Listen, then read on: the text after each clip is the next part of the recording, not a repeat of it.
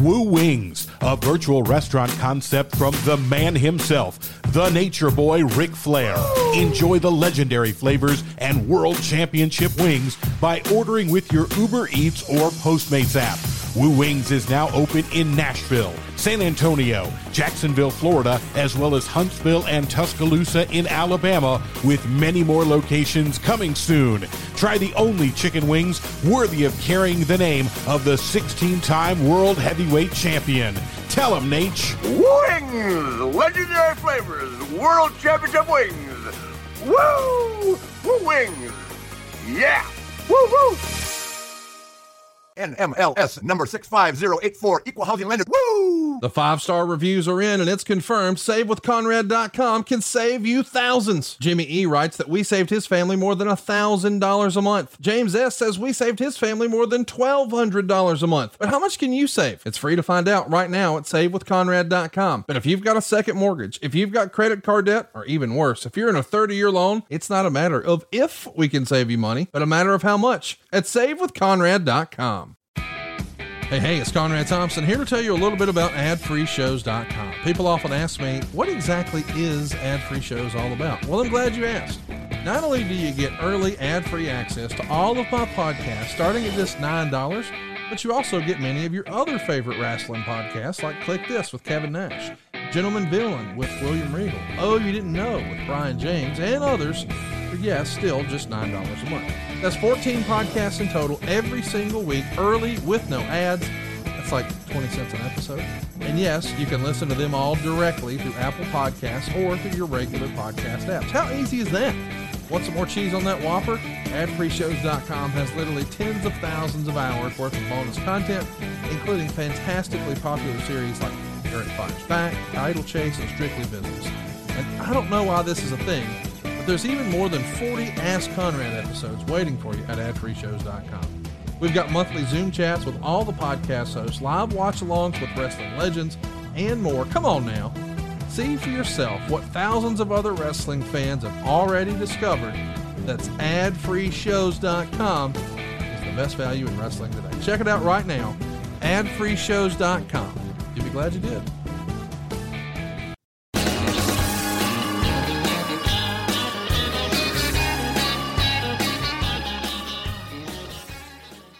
Hey, hey, it's Conrad Thompson, and you're listening to My World. And of course, we couldn't do it without the Hall of Famer himself, ladies and gentlemen, Double J, Jeff Jarrett. Jeff, how are you, man? Conrad, I am fired up. It's Sunday morning as we record this. Uh, me and you have had zero chit chat. We push play. I've got a busy day, got baseball league meetings and team meetings, and we have no, uh, we'll call it no warm up conversation. Uh, so roll tide. Uh, I have the feeling you have multiple sayings that you could share with us today. Uh, when that last play of the game took place last night with uh, Bama, we got the Titans playing today. We got a big Alabama, Tennessee next weekend. I don't even know where to get started. Are we ever going to get to this topic, or are you going to continue with your strategy of complaining? Well, I just welcomed everybody to the show, and that's what happened. Uh, let's talk about it though as you and I are recording this, the new uh, the new rankings are not out. But the last times I saw it, it had mm. Tennessee ranked number eight in the nation. Alabama was number one last I saw. And last I saw, Bryce Young, our Heisman recipient last year, our starting quarterback, was on the shelf. And they say his season's not done. They say he'll be back and this coming week, number one plays number eight. It's undefeated. Tennessee. Do they have a chance, Jeff? Realistically. What's the old uh, Jim Carrey? So you're saying there's a chance? no. Uh, Saban's post game comments. Hopefully, we get our quarterback on the field. Means he's coming. Yep. Uh, um, I think Tennessee. We've got to move up one spot, maybe two spots. I saw online that this will be the biggest game in Knoxville uh, since the 90s. Yes. Since before Cody was born. Yes. Well, if you want to get go ahead before um back when WCW born, was a thing. Before, Aaron was born before Kira was born, before Jacqueline was born. This is back when you were Intercontinental Champ. That's how long ago this was. a long time ago. Oh, Conrad. Vince Uh, McMahon still had a job. That's how long ago that was. You know was? Vince McMahon was still employed. Oh, well. By the way, how funny, we haven't even addressed this. Isn't it a little interesting that Vince McMahon's out of wrestling before Jeff Jarrett is? Would you stop it? I'm just, I'm outsmart them all. Boys and girls tag team back again. Here we go. Talking a little bound for Glory 07. We tried last week. Jeff wouldn't shut the hell up with all of his sidebars. And notice he switched gears awful fast when I wanted him to make a prediction on that Tennessee. Okay, game. let, us look. If if it, if it was in Tuscaloosa, Birmingham, mm, it would be it just be be tough. But Alabama, little rattled. Bryce, uh, oh, don't say they weren't rattled against A and M down to the last play of the game. Last play of you guys could have gotten beat on the last play of the game, no doubt. True or false? And M's not even ranked. Did, did we? Are you just going to kind of skip over this? Right, where'd you watch the game last night? If you don't mind me getting into your personal I, business. I watched with my mother and father and uh, friend of the show. oh my gosh, poor Larry. Was he on pins and needles? Was it, all right? Let me ask you this: Was he sitting or standing on the last play of the game? He was seated. No, he wasn't. No, he was standing. You're right. yeah, I was standing. Hell, I was way past my bedtime. Um, anyhow, football. What a! It's a fantastic game for TV. It's just. Are you going to pick? Is it Alabama or Tennessee? Oh God, you are ornery. See, No, listen, you keep changing the damn subjects, Eric Bischoff. I asked a pretty simple question. You claim to be a Tennessee volunteer. I know that's what you are in your heart, but in your head, as you sit here and try to outsmart them all every single broadcast here on My World, tell us who you think's going to win next week. Abyss would have given us a straight answer by now. I don't try to outsmart them all on every broadcast. So Abyss is he's delusional. He thinks Joe Burrow is the next Joe Montana. That guy won't even be in the league in the next two years. But anyhow, um, that'll get some. He will be in the league in two years. Come on. Yeah, he will. He Yeah. I love pushing uh, his buttons. Uh, Tennessee. I'd like to be rigorous honesty here. It's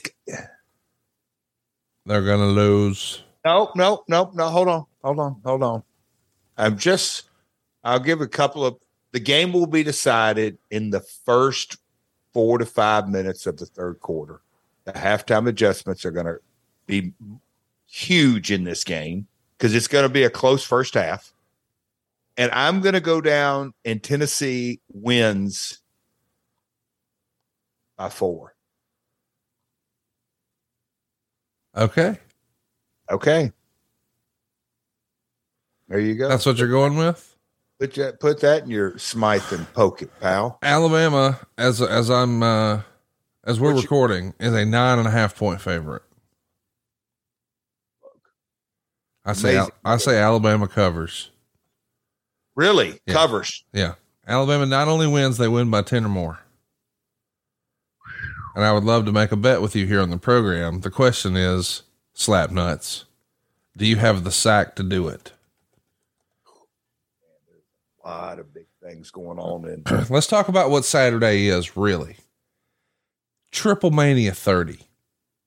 It's like WrestleMania 30 for Lucha Libre.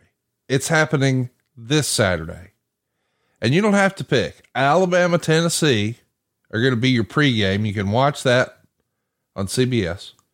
And then immediately flip it over to fight at watchtriplemania.com. Just go to watchtriplemania.com and you're going to have the best Saturday ever. Because here's what I'm proposing live here on the broadcast. We're going to see if Jeff has the sack to do it. Loser gets their head shaved. It's a hair match next week here on the program. What say you? pal. I'm outsmart them all. There's a payday involved in here. Guaranteed payday. I love my Vols. I really do. And I think we've got better than a, just a shot at it. Even if I spot you nine and a half, no hair match. hell no. Oh, I love it. Well, what can we do? Can we do a country whipping match with Cassio and Cody? You know what? Loser receives 10 lashes. From the other? I don't want I don't want to do that. I didn't even say from the other. Let's get let's It- get I, want to get Cody involved. Corey involved. Let's get uh I, I want Corey involved. And, Uh, and Cassio.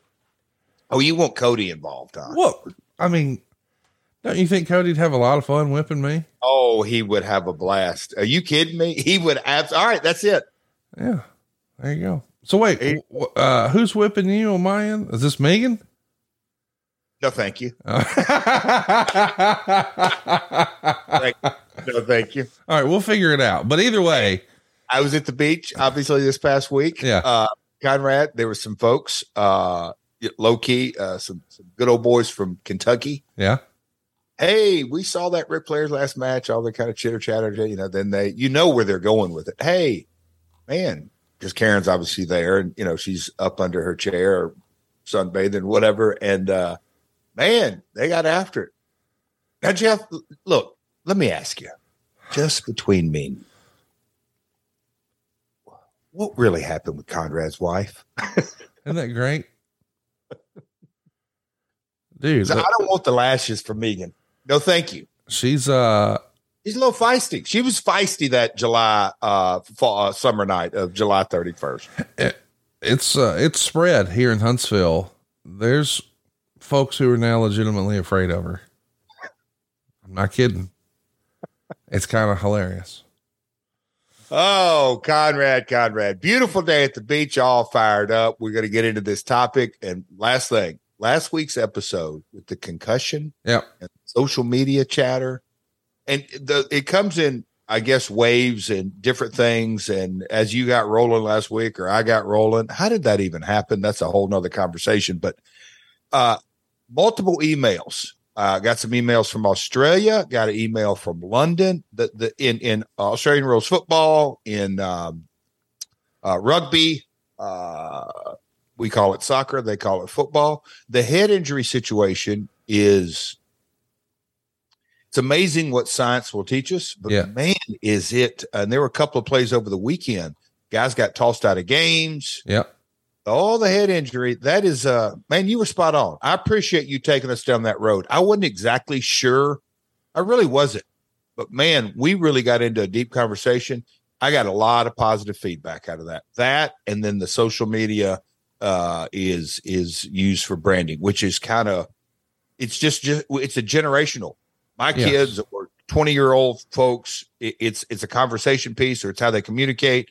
A lot of folks don't even text now. It's Snapchat, it's it's uh it's DM or whatever. They just don't think of social media as as marketing first. It's like third, fourth, or fifth. So uh fascinating conversation that we that we had and kudos to you for steering the ship and I mean that. You steered the ship. We didn't get to the topic, Yeah. which I kind of chuckled as we passed the 60 minute mark. I said, we're not even in, in in my back of my mind. We're not even through one TV of this. No. Uh, it's going to be a three hour.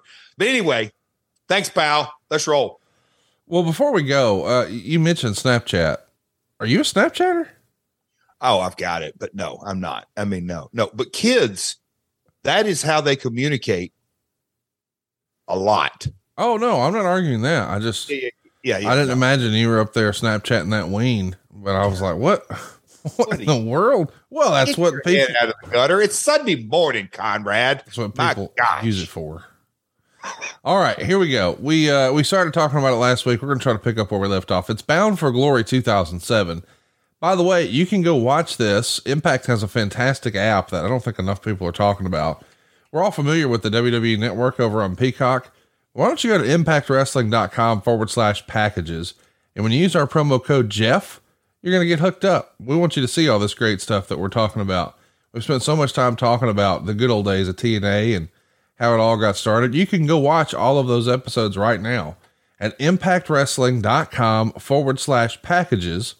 You can sign up for Impact Plus. It's on the low low and use the code Jeff, J E F F, and uh, go ahead and get hooked up. Impactwrestling.com forward slash packages. Promo code Jeff. Hey, on that, shout out to them. Bound for Glory, Friday, Albany. Couple of surprises, couple of uh, rock and roll matches. I'm looking forward to. Uh, I didn't get to see it. I was uh, traveling, family, and all that. But uh, here, here, our friend Josh uh, tore the house down. Um, anyway, I heard it was a hell of an event. I'm looking forward to it. But uh, who would have thunk back on June 19, 2002, that uh, 20 Years, years, later, Yeah. we're talking about an app and you can go catch it all. That's crazy. Code, code word J E double F. Listen to you.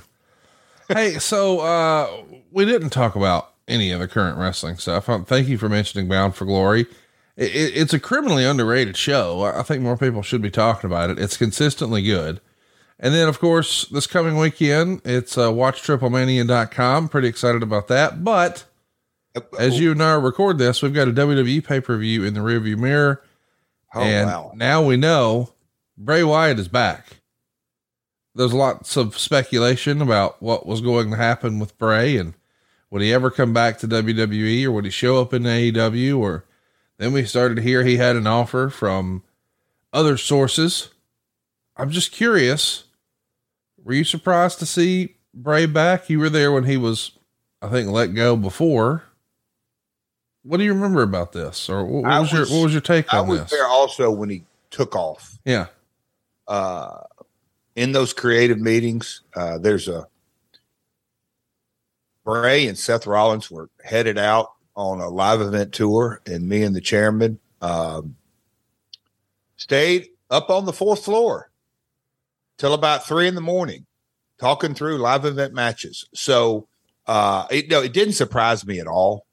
I'm I'm happy for Bray and the Fiend and my codes was uh, all in and the reveal and the production and everything. You know, I know it's not everybody's cup of tea, but uh, he's got such a unique connection. But it didn't surprise me. Um, I, I'd venture to say that happened less than 12 hours ago. I'd say the number one seller right now in merch in multiple categories and probably multiple items would be the Fiend. His numbers are it's astounding. It's it's unbelievable. But uh the character's different. Uh but I I got th- those were fu- fun fun live events to discuss and talk about and produce and be around and anyhow didn't surprise me. That's your question. Uh but um it was it was good stuff. it would have been a little bit like trying to see the Undertaker in WCW if he would have went somewhere else. I think Oh, wrestling no, fans, whether you love him or hate him as that character, you'll always think of him as that character. I think like it would be hard for me to imagine him not being Bray Wyatt. Oh, I don't even. I mean, it's well. I mean, we could go down the whole list of multiple folks like that. I mean, there's. I mean, you just could uh, pick your. Uh, if I say one, it's like I'm singling them out. But there's multiple folks like that. But I, I never, ever, ever thought that there was even the slightest chance of Bray going anywhere but back to. WWE. Well, I'm glad he's back. A really cool guy. Uh, I'm pulling for him, and uh, I'm also pulling for us to actually get on our freaking topic today. It's Bound for Glory 2007. The TV commercials for this were built around Pac-Man Jones, uh, who at this point was still booked for a tag title match, but was still under a court order, not allowed to make any physical contact. They call him, quote, the most talked about man in professional wrestling today and push him as the biggest star on the show. And I guess when the commercials were first made, there was a lot of talk from the first media storm, but it's down to nothing now. In fact, the only reason people aren't furious in calling that TNA ripped him off on the last pay per view with Jones building a match and not having any physical contact in the match is because nobody bought the show or cared about him in the first place. So, pretty critical words here from Dave Meltzer in The Observer. Pac Man Jones, though, you had sort of maybe pulled the wool over our eyes on one pay per view. You're still promoting him. We hear that he can't, through court order, be contacted at all anyway. Was the bloom off the rose? Was this like, man, it was a great idea. We just couldn't get out of the starting gates? Or how are you feeling about this as you head into Bound for Glory? I'm going to stay on point and not answer that question and go off point. What was your thoughts on the kind of the conversation of Ariel Helwani, B. Owen? You t- brought up Meltzer and how critical he was at, and just when, when you i had a conversation that's another beach conversation of how critical meltzer was of the tna days. Just it was uh what did you used to tell me? Tna lol lol tna yeah. Oh yeah yeah yeah yeah yeah yeah. Um and i think about, that i think that's unfair. But I, I, to your point i think a lot of it is is what we would call and you and i've started to talk about this a little bit off air the meltzer effect you know, like, and I, by the way, I'm hook, line, and sinker. I've been a subscriber since, well, 25 years. Wow. Uh, I read every single week for 25 years. So, but I also know that Dave has his opinions, man. And so, like, when wrestling fans get, and, and I've been guilty of this, when, when, I, when we get upset about how was that a so and so star match and not a such and so, that's just his opinion, bro. And like when that clicks, that it's not really this objective thing, it's just like one guy's opinion and he's just sharing his opinion. It's okay for him to have a different opinion. I don't take it as personally, but I do feel like, you know, when, when the tone of this guy sucks or this guy's the best in the world, well, people really talk that way and they take it as the gospel. And I've been guilty of that because, you know, he is a, a, a, a taste shifter, a taste shaper so if he says something's good, I want to go check it out. You know, like uh, Megan and I will look at movies the same way. If we're not sure, hey, should we watch this or not? If we see Rotten Tomatoes and it's like 95%, we're like, oh, well, this is going to be good. Let's watch it. There's some sort of proof, you know, like when I buy something on Amazon, I'm going to look at, hey, how, what's the average review? And the old what, Donald Miller confirmation confirmation bias, and or, yes. there's a couple of folks, yeah. So let, let me ask you this. Here's where I was going with that. I'm kind of actually not defending Dave, but in a lot of ways, I, years ago when he literally wrote fiction on live events in Louisville and Evansville, and it was so far from the truth. Obviously, it was phone calls and it was secondhand. Way back then, in a diplomatic way, I knew that Dave wrote a newsletter to self subscriptions. Yes. Because it was so, and I hats off, dude, making he's money. Doing, he makes, he's doing very well. That. Yeah. Yeah. He's do, do, do, doing very well. My point being is do you view Ariel different now that he VO'd a package for WWE and he's obviously much more than a journalist. He's a friend of the family. Are you are you saying Ariel Helwani? Yeah. I knew he, when I knew when he was interviewing Nick Khan and Triple H that he's co-opted. You don't sit down on camera I'm with, with, with Nick Khan or or Triple H without being co-opted. They they think you're safe. They think you're okay. That that's cool. And by the way, why wouldn't they do that? Why would you sit down 60 minutes every week? I'm not saying Correct. anything. Yeah, yeah, yeah, yeah. I, I just if if if Meltzer would would would, would and I, that's what I'm saying. It's it's the online and you can call it a small vocal, you can call it whatever you want. But I, I want I want to mention our man works for Fox. WWE does business with Fox. Big time business. So I'm just saying, if his boss came to him and said, record this, he's going to record that. But yes, I knew. Way back. Yeah, yeah, yeah. yeah. Well, I guess what I'm saying is that I didn't see, or maybe there's not, but I just thought, oh, now he's VO in packages. That's kind of, now you're creating uh, scripted content as opposed to quote unquote playing the role of a journalist. Well, but if, but, if he Meltzer, was... if Meltzer would have recorded a package for AEW, don't you think as as you guys sometimes I chuckle at the internet would have melted? And I know he's done docs for WWE and blah blah blah blah blah. I just it was I don't know, maybe my slice of social media that I quickly scrolled through over the weekend. I didn't see any negative feedback, and I felt like. Well, hang on now. Meltzer has Tony Khan on the show all the time. Oh, and Tony, Tony Khan goes on radio shows and says uh, he really yeah. wants to win Meltzer's Booker of the Year award. Yes. So they're friends. That's not a secret. Oh no no no no no. I, I, I guess maybe the expect. I don't want to Say Here's my question: Why didn't you do it? do what? Your dad used to pick up the phone every week and call Wade. Why didn't you do it? Did you not see a benefit to Meltzer writing favorably? You liked reading the Observer and him shitting all over you every week. I, that's what I'm saying. I didn't read it weekly. You we talked about. Well, no, I get that, but you at least knew that.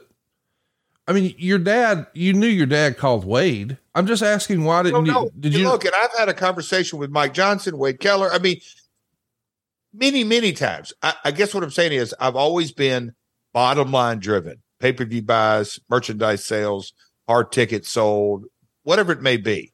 I didn't look at that as being a heavy influencer pre social media. I just didn't. It's a game changer now. So I guess what I'm asking is, would you do? Would you handle it differently now? in the era of instantaneous information, if you're not connected, guess what? That means you're disconnected. Yeah. It, it's I don't even think there's gray in it. I think it's black and white. I, I, going back to last week's conversation, get dialed in.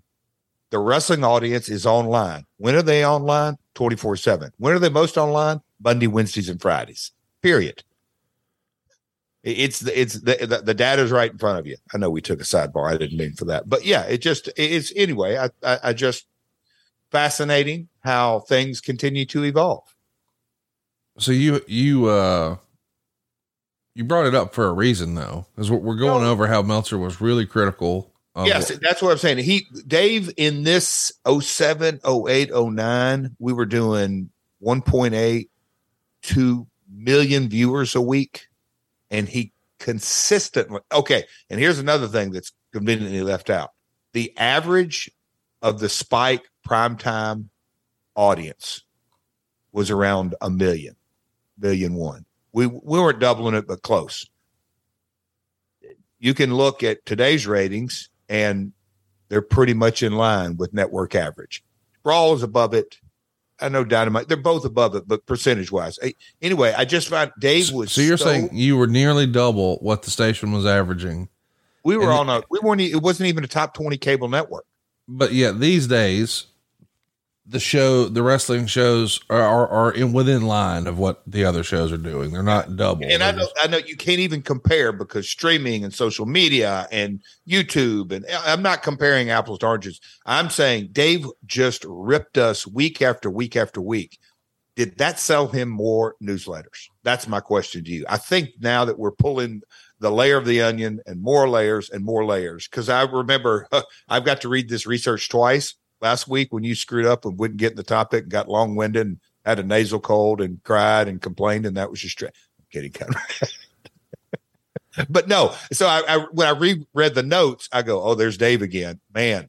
Why? I, I just it's a question. It really now today, 15 years later, wonder why Dave did Dave sell more newsletters by ripping us? yes, Okay, Dave. That's- Just, Dave. Dave. I think Dave needs to. um and listen, he likes to make. He, he likes to be funny. He likes to. Um, and I think one word I would never. Uh, uh, Well, no, I mean, he, he would write sarcastic, sort of tongue in cheek, funny. oh yeah, yeah, yeah, yeah, definitely. I mean, he likes that. And, and by the way, I do too. Like, I think it, like there's value in it. I'm not being critical of that. Mhm. Uh, but I also think that he has to have something to celebrate and then he has to have something to sort of, Oh, protagonist, antagonist. yes, yes, yes. writing. Yes, for sure. All right. So roll on. So Pac Man Jones, Yeah. at this point, my delusional optimism was maybe at its peak Okay. because, because Pac was in a situation where, and if you kind of go back in this time, he had no idea that he was going to go on to have a another 10 years in the league. There was a chance that he would be out of the league, we'll say the for for the foreseeable future, which meant how's he going to make money? Right. Okay. Well, he's tied up in litigation. And I had a really good, remember on that other episode we did, I drove, uh, Pac Man's, Pac Man couldn't come on Titan facilities, but I got his car on there. And I go in on a late night, have that three, four hour meeting, and we left on great terms is probably, but it was close to that, Conrad. We he, they understood that my goal is not to get Pac Man hurt. Not matter of fact, that's the last thing I want to happen because if he gets hurt on my dime, not only is it bad negative publicity, hell, I can't make any money out of it. So I'm going to protect him. I mean, that once they kind of understood, that, uh, we'll say the our goals were aligned. They just didn't want him hurt. They didn't really care about the chatter and all this. Hey, we've got this commodity that we've put on the shelf uh and and we're hoping like hell that the case comes out and okay. They wanted him back on the field. This is a younger they want him back on the field and they didn't want him back on the field with the wrestling injury. Once i kind of aligned all that i'm thinking in my delusional optimism, uh, uh, optimism mindset is okay i'll have him just do offensive moves ron can sell or this guy can sell or whatever. We'll creatively tell a storyline. It's happened my entire career. Hey, this guy's hurt when he shows up. He's got a bum knee. Okay, we're going to work around it. We'll have a match and it'll be dr- drama and all the, you know, bells and whistles, but we're going to go out and tell a story and you don't have to have the five star movement. So I was hoping Pac could get physical, but stay on offense. That's kind of the mindset that I kept going down that road with.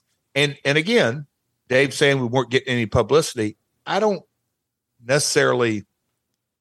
We put out 12 spots a year for in demand, one of every pay per view.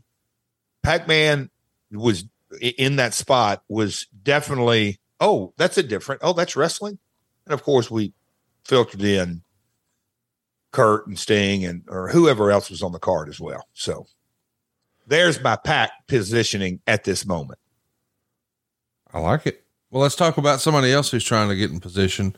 Dawn Marie is trying to get back into shape after having a kid and being almost 37, is now talking with TNA. There may be personal issues there with ex boyfriend Pat Kenney as an agent, but that's just the tip of the iceberg.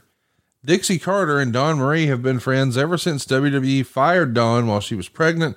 And at the time, the talk was that if she wanted to return, she would have a job in TNA We've not talked about Dawn Marie. What do you remember about her having conversations here?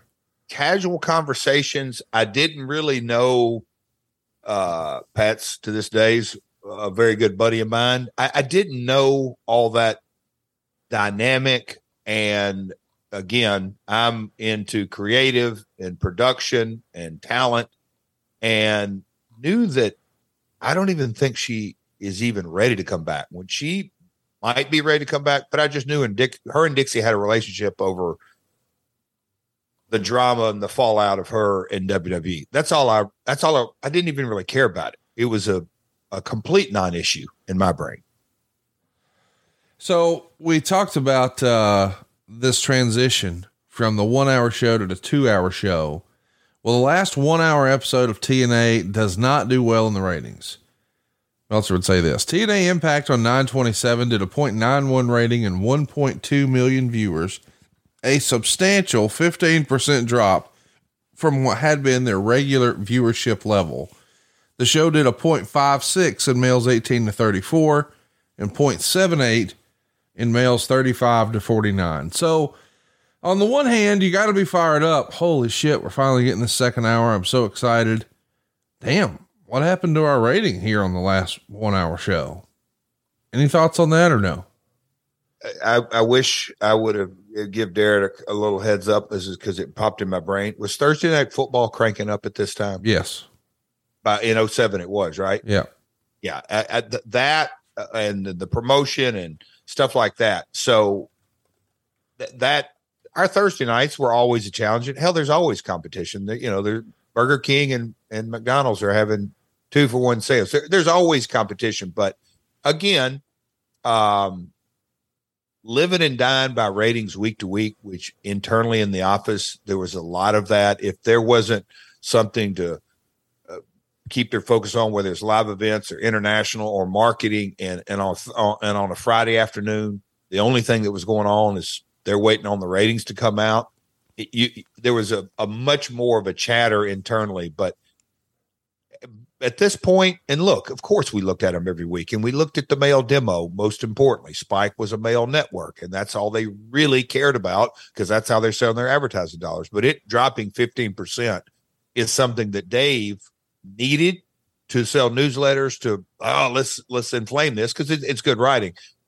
We didn't really. Now, that would have gone on week after week after week, of course it would have come, but it was what it was, but I have a feeling Monday night, or Thursday night football uh, could have impacted this somewhat. Talk to me a little bit about TNAU. It makes the torch. TNA announced a new college program called TNAU. They're looking for college students who are, quote, diehard TNA wrestling fans who want to work for TNA to help the company grow. What sounds like an internship is open to any college student with the incentive to receive, quote, special perks, perk, I'll get it right. Special perks while gaining experience in the sports entertainment field. So those perks would have been like what? Get Jeff Jarrett's dry cleaning and things like that. Oh God Almighty! Um, it was an intern program trying to, and here's this was kind of the fun reminiscing going through the research.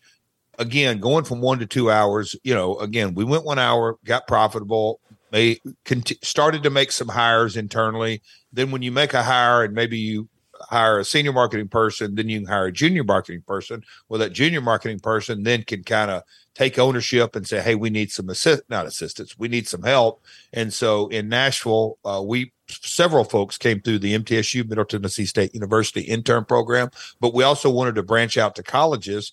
And in essence, whether you want to call them interns or street teams or uh, you know influencers in the market trying to create chatter and uh, brand awareness with that male demo and the colleges were you know that that was the whole emphasis uh, brand awareness with, with, amongst the college kids. Afford Anything talks about how to avoid common pitfalls, how to refine your mental models, and how to think about how to think. Paula, while certainly you can mess up on a million dollars a year, it is far less likely than it is on $30,000 a year. Right. I would meet wonderful people that were struggling with a budget that was super tight. It was 100% you need to make more money. Make smarter choices and build a better life. Afford anything wherever you listen. Well, now it's time for us to tape our first two two hour shows. You're going to tape them on the 4th and the 11th of October. Uh, or, or, I'm sorry, that's when they'll air. You're going to tape them on the 24th and the 25th. Right at 20 years right now. Yeah. And Meltzer says if there was big news, it, what's 15 years? Nothing that matters. Uh, Jesus. if, if, if there was big news, it was that there was no big surprises. Instead of taping uh, two tapings between three and 10 days ahead, as they'd been doing, they're working on a taping schedule of 10 and 16 days ahead. They'll go three to nine in 2008, but they're going either every other Monday and Tuesday until the holiday season. In December, the plan seems to have a three week taping break, then coming back in 08 closer to the taping date. So I guess we're talking about how far in advance you're going to do it, yada, yada. He says they did six matches in two hours. It was paced like a TNA one hour show, but just twice as long and really no different. But I think the big surprise here he thought was, wow, you, you got two hours and there's no surprise. Were you working hard on surprises or was it just a function of, hey guys, we've got, pardon the expression, 10 pounds of shit in a five pound bag here. Let's just spread it out a little first on I, and I always used to even somewhat internally but it that we overcame that but then also it was multiple folks were were like now what is your pay-per-view TV taping schedule and if the calendar was pay-per-view on a Sunday and 4 weeks later another pay-per-view and 4 weeks after that that wasn't the reality because WWE back in these days, they had the priority. They got to pick their Sundays because it was on Sunday. As when in Rome, do as Rome do. So we had to create our Sunday schedule around their Sunday schedule. So sometimes it would be four week arcs, sometimes it would be five week arcs. Occasionally, we would have to stretch it out and go six week arcs. That literally dictated our taping schedule. On a normal four week cycle, cycle, we would do a pay per view on a Sunday the next day on Monday, we would tape that Thursday show. And on Tuesday, we would tape the following Thursday show. If we needed to get three episodes in two days, we would tape one and a half and one and a half for the most part.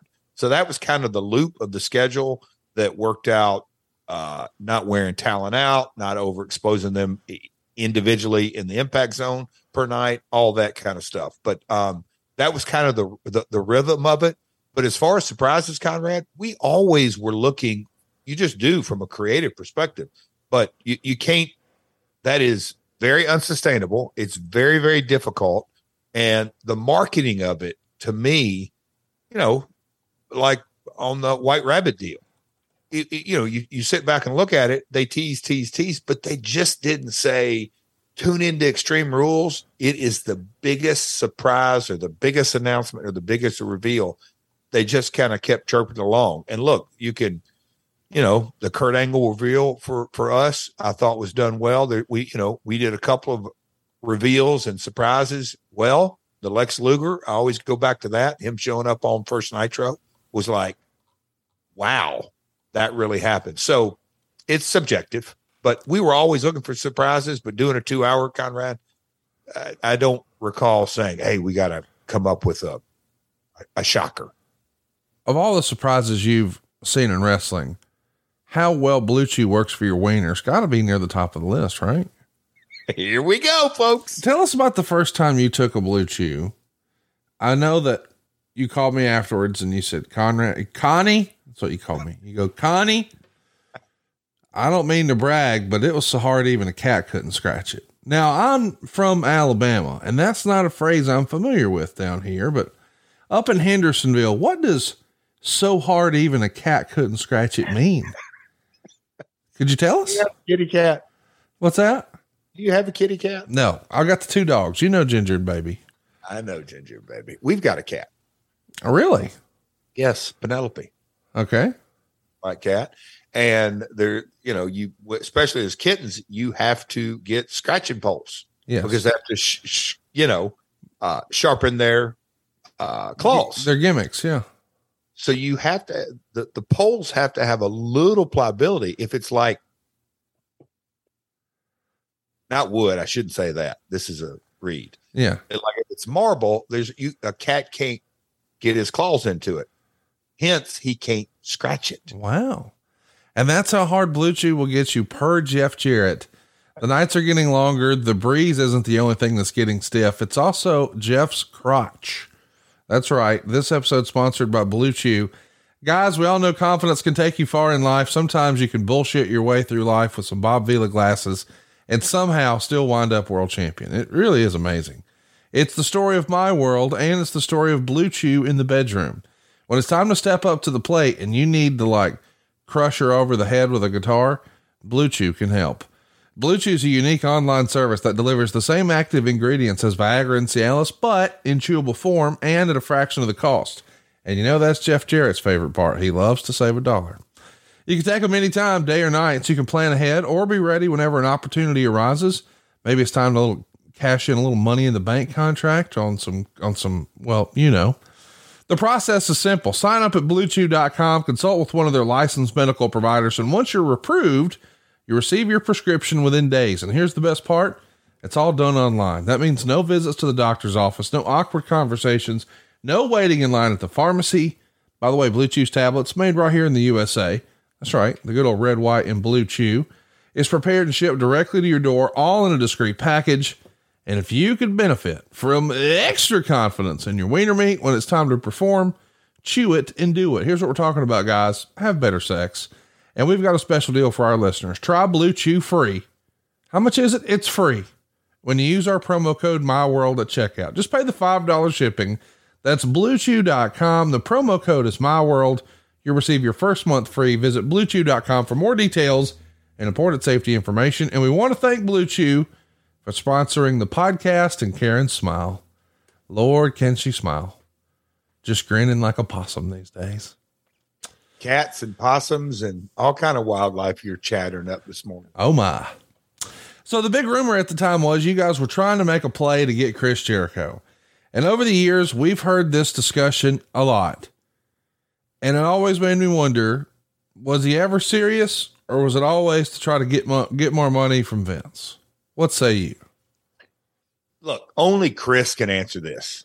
Oh, that means you believe he was leveraging both sides.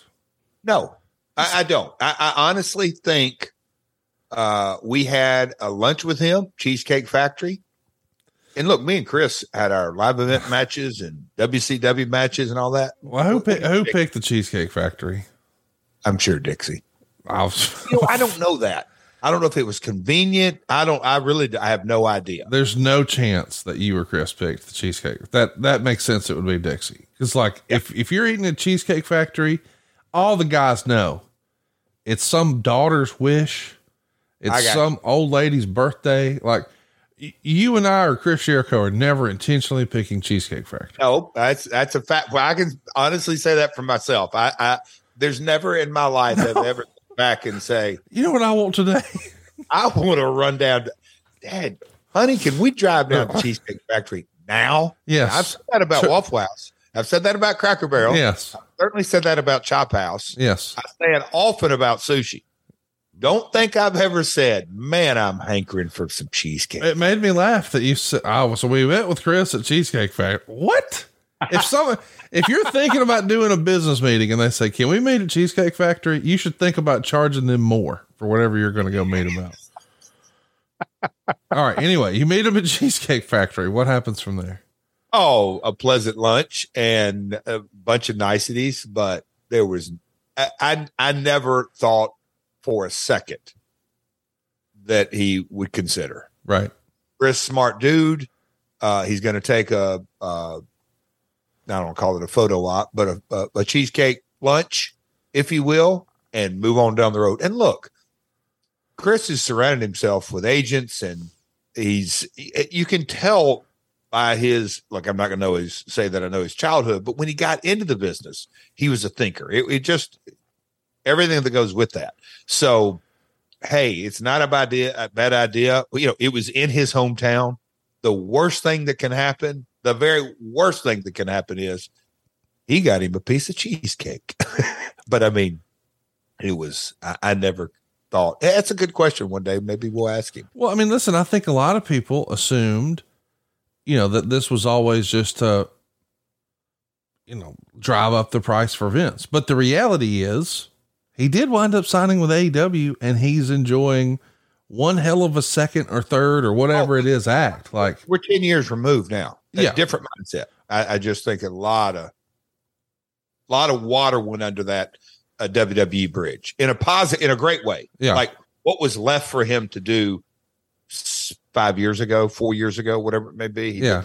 Deal. So yeah, I, I, I I guess what I'm asking is, did you think you needed, uh, for this two hour special, did you think you needed a big surprise or was this? I, did, I, did, I did not think, um, no, I did not think we needed it. And the reason being, we were cram full and, and maybe I was too close to the bubble, but I mean, you talk about a relief that now we can at least book guys and, and give the folks that, I mean, we were, we had way too much talent for a one hour show, just way too, way, way too. Now we're to have a two hour show and we had Kurt and Sting and, we're to be talking about the mafia. We had, you know, we had our veterans. Yeah. We had our primetime players. I mean, AJ and Bobby Roode and Eric Young and Petey, all these guys coming into their own. I, I felt, would I have loved to have Chris? Hell yes. Did I think we needed a surprise? No, I didn't. Dixie is uh, doing a media conference call to highlight the two hour move. And here's some highlights about the TNA drug policy. Quote, we have an active drug policy in place that ha- prohibits the use of all illegal drugs. That of, of course includes steroids. She said they review it regularly and consider it, quote, a legal and moral responsibility.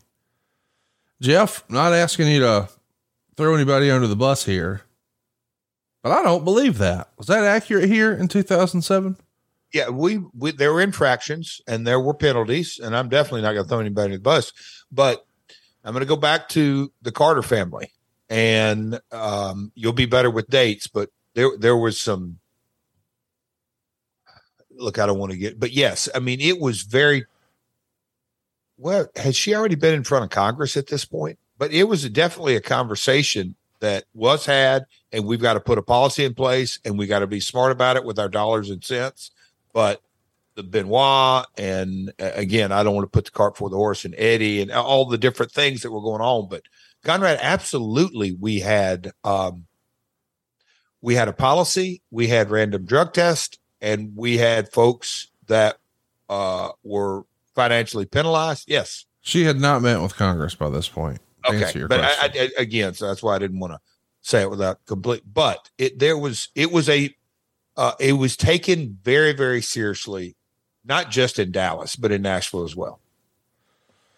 Regarding the uh, opportunity of competing on Monday nights, Dixie said this that would be an ultimate goal, obviously. Quote, she said they wanted to go to Mondays, but Spike TV wanted Thursday nights to brand it.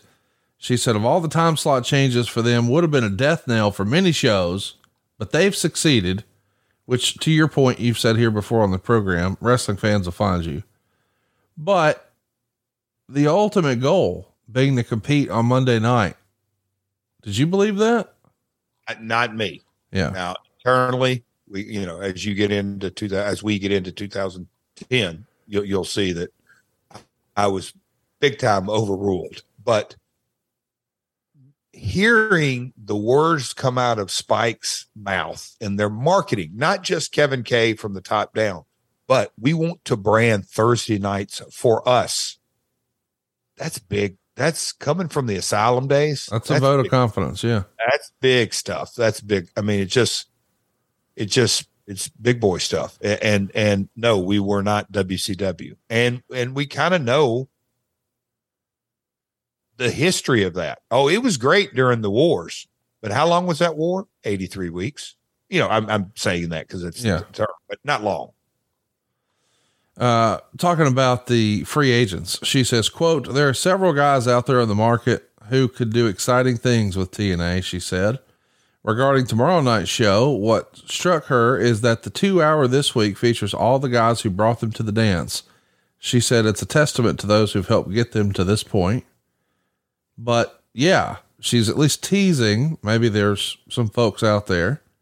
Was there a guy that you remember in this era really wanting and for whatever reason couldn't pull the trigger? I know you mentioned y'all at least had cheesecake with uh Chris But Jericho. Chris- Anybody else? Uh, uh, uh, you know, I, I hate to say prime because look at him now. I mean, he's weekly. He's over delivering. Yes.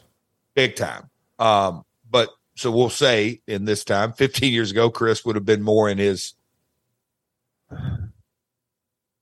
prime, if you will. Yeah, yeah. But today he, he's a, a guy that could be on every week. One off guys. Uh, Hogan was out there. Goldberg was out there. Um, those were the kind of folks that I thought could create brand awareness. Because again, I mean, even when we went two hours, you would see because again, before social media, you would hey, oh, you're with TNA Wrestling, yeah, y'all on Spike, oh yeah, yeah, I've seen that. Wait, you're on two hours now? I didn't know that. It's just it's consistency over and over and over and over. Very very tough. You it just to snapshot it. A lot of folks can't even really think about pre-social media days because we're so far into it now but it was tough getting awareness. But I thought a Pac-Man Jones, a Bill Goldberg, uh, you know, some publicity stunts. I know we did stuff later with Jersey Shore, but I wanted to have consistent, and I don't want to call them publicity stunts, but people that were outside the wrestling sphere that may bring in new audiences. That's that was kind of my goal. Uh, when you said that line about uh, you know people that brought us to the dance. I know internally, Vince, Russo, Dutch Mantell, others, we were very excited that, hey, these guys have busted their ass. I think we need to give them their flowers because they are the ones that really did bring us to the dance. She uh, talked about the creative. She said, here's what she'd like to see changed longer matches and the ability to develop more characters. She said, there's so many talented guys on the roster who deserve time. They were rushed in the past, but we're slowing things down. And quote, this two hour format will allow us to spread our wings and do what we do best. And regarding criticism, she says, look at the number of people watching TNA versus two years ago. It was 800,000 and now it's grown to over one and a half in two years. Quote, that is a gigantic success story for any television show in any market. Kind of hard to disagree with that. She was doing a nice job selling here, was she not? Big time. Yeah. She, that's by trade. She is a PR pub. That's why I hired her. A PRJ. She's very good. Very, very good. And can craft script words. Uh, you're very good at that. Well, let's uh let's talk about the first two hour show. Rhino's going to beat Black Reign. Raven's interference backfires, and uh, they have Havoc and Jim Mitchell come out, and then Sting makes the final save. Sting's involved in this at the same time. Kurt Angle is stalking his son in California. It's an interesting approach to two hours here. All righty. Team 3D beats up the whole X division. I mean, I mean again, getting out out of the bro, we got to get out of the impact zone. We can't show two hours, which I agreed with yes. for the most part. Go ahead. Uh, Team 3D beats up Sanjay Dutt, Shark Boy, uh, the champ, Jay Lethal. And then they call out Ron Killings and Pac Man Jones. And uh, then you begin the push for the women with the launch of the Knockouts title. Gail Kim's going to beat Jackie Moore with Roxy and Christy Hemme at ringside. Somehow that leads to VKM, Lance Hoyt, Jimmy Rave, and James Storm all having to break the women up after a brawl. Uh, Killings and Jones are going to beat Team 3D to keep the tag titles, and I'll let the Observer take it away. For a long time, the idea was for Jones to do his first television match on the first two hour show. Of course, by this point, nobody cares, but the idea stayed intact.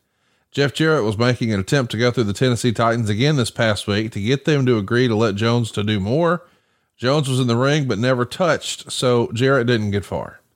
VKM interfered for the DQ and they attacked Killings. Pac Man grabbed a chair and ran VKM to the back. This allowed 3D to beat up Killings until the Steiners returned to make the save. Any frustration here in the Pac Man Jones thing, or is this about what you expected?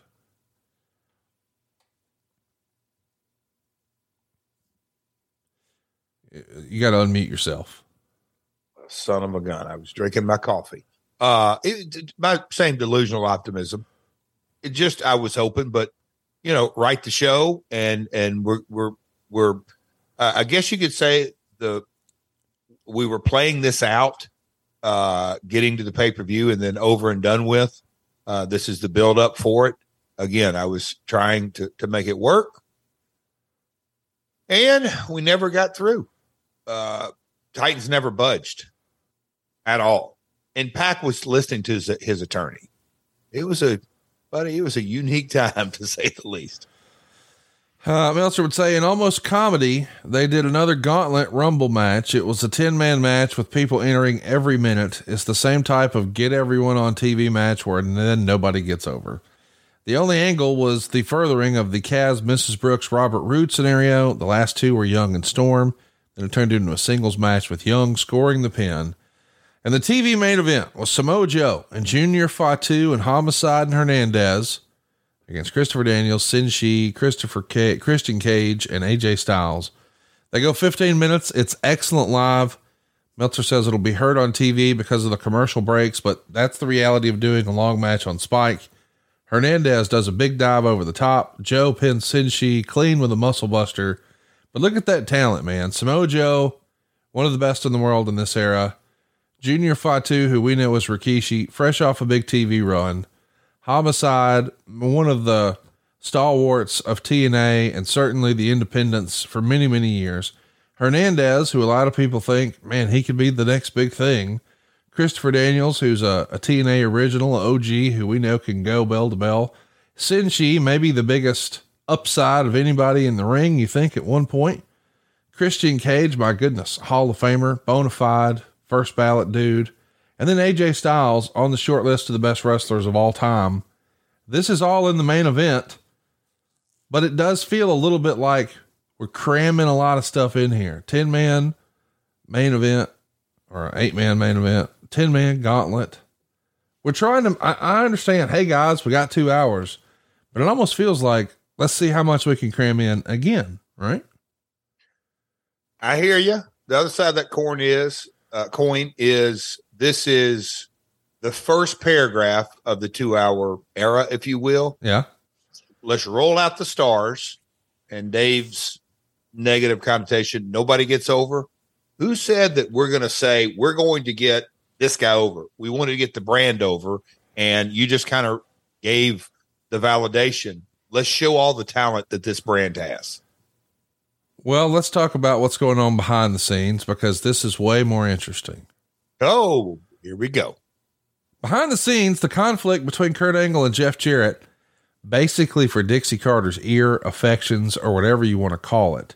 Can, now, can you footnote what date, month this is? Because I think it's it. People can get confused. Hang tight. Yep. Behind the scenes, the conflict between Kurt Angle and Jeff Jarrett, basically for Dixie Carter's ears, affections, or whatever you want to call it, grew significantly over the past week. There was a big company party thrown by Spike on September 24th, after the first two hour taping, with everyone drinking champagne and celebrating. Pac Man Jones had 500 $1 bills and was making it rain money, which nobody said anything about because who needs to be in the line of fire? But it showed that any idea he's learned anything or changed is out the window. The main thing was behind the scenes. Jarrett's allies, most notably BG James, were talking to various wrestlers, pretty much wanting them to choose sides.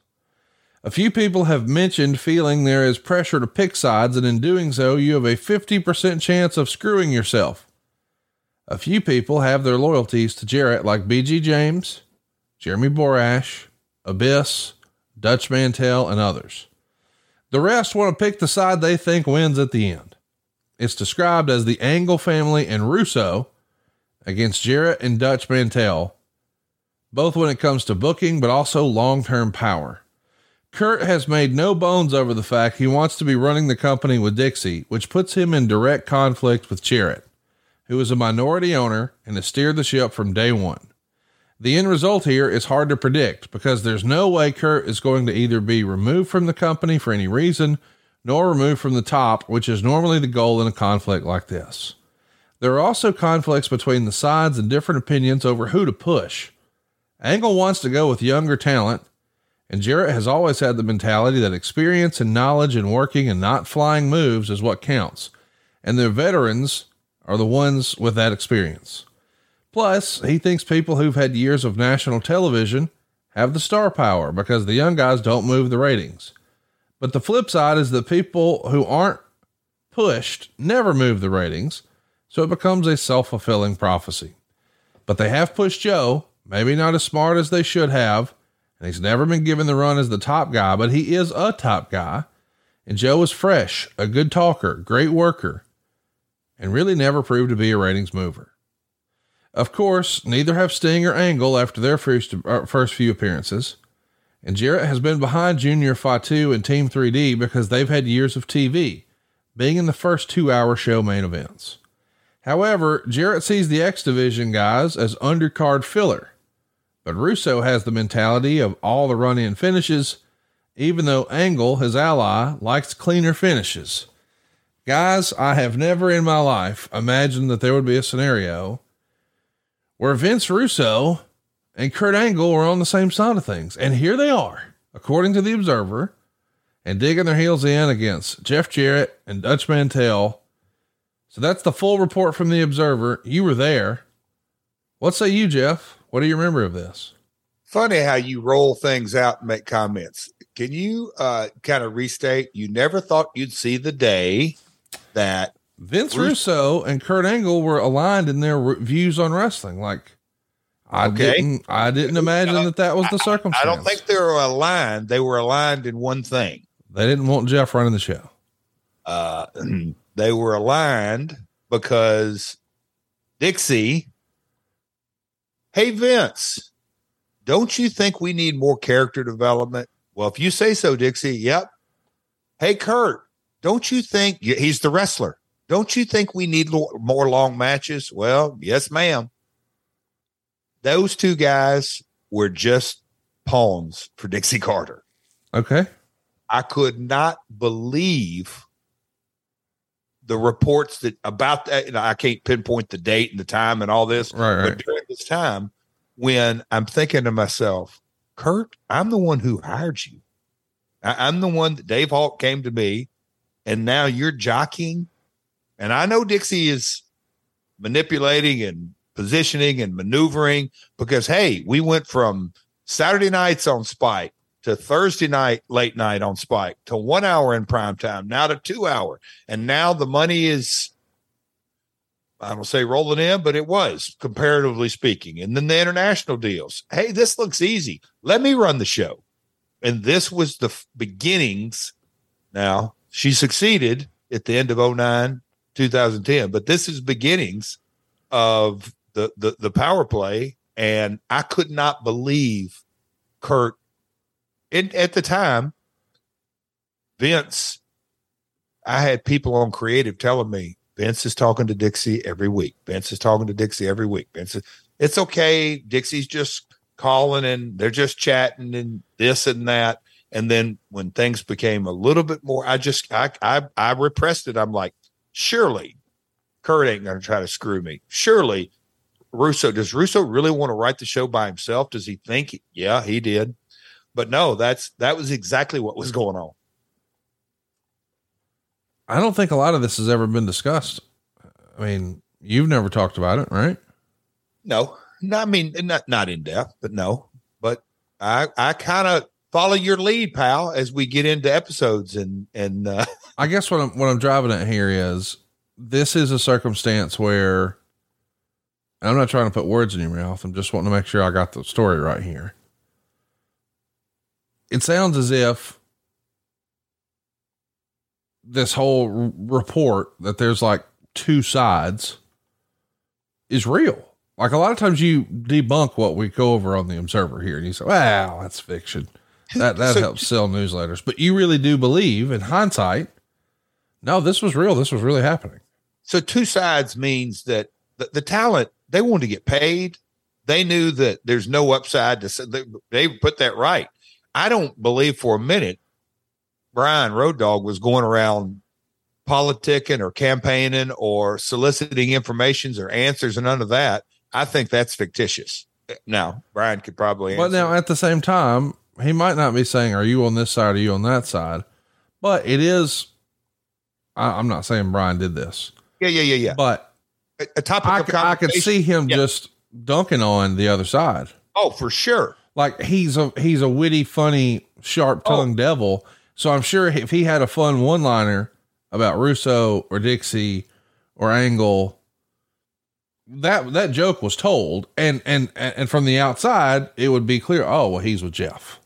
Oh, th- th- a hundred percent, Yes. as we say here. Oh, yeah. I mean, I think uh, we we got into the story. Like Scott Steiner didn't have that wit or the the the the democracy. He just went up to Dixie and said, "Dixie, you start running the company and let Hulk Hogan run the company. You're going to go out of business." Brian said, kind of said it very, very. Wait a minute. Kurt had never written a wrestling show in his life and would tell you, "I don't want to write the show." Uh, that Kurt worries about Kurt. I mean, it, that, but and and Vince, hey, bro, you go do your in ring stuff. I just, I'm a writer. I'm a writer. But Dixie literally trying to maneuver. I'm going to get a writer and a wrestler, and this is going to be. uh, That's she. You know, look, hindsight's twenty twenty. But these were the beginning days of her wanting me out. I got you. When did you first suspect? Hey, wait a minute.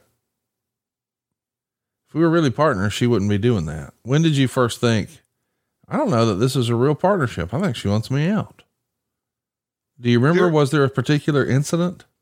uh, Dean Broadhead had a couple of conversations with me that I don't think he understood what what I was actually like. Oh, okay. So this is how it is that Dixie wasn't being honest with Dallas. I'm like, oh, okay. So that means ego is more important than do- bottom line. You know, it, it was. A, You mean more- example? What was she being dishonest about? Um,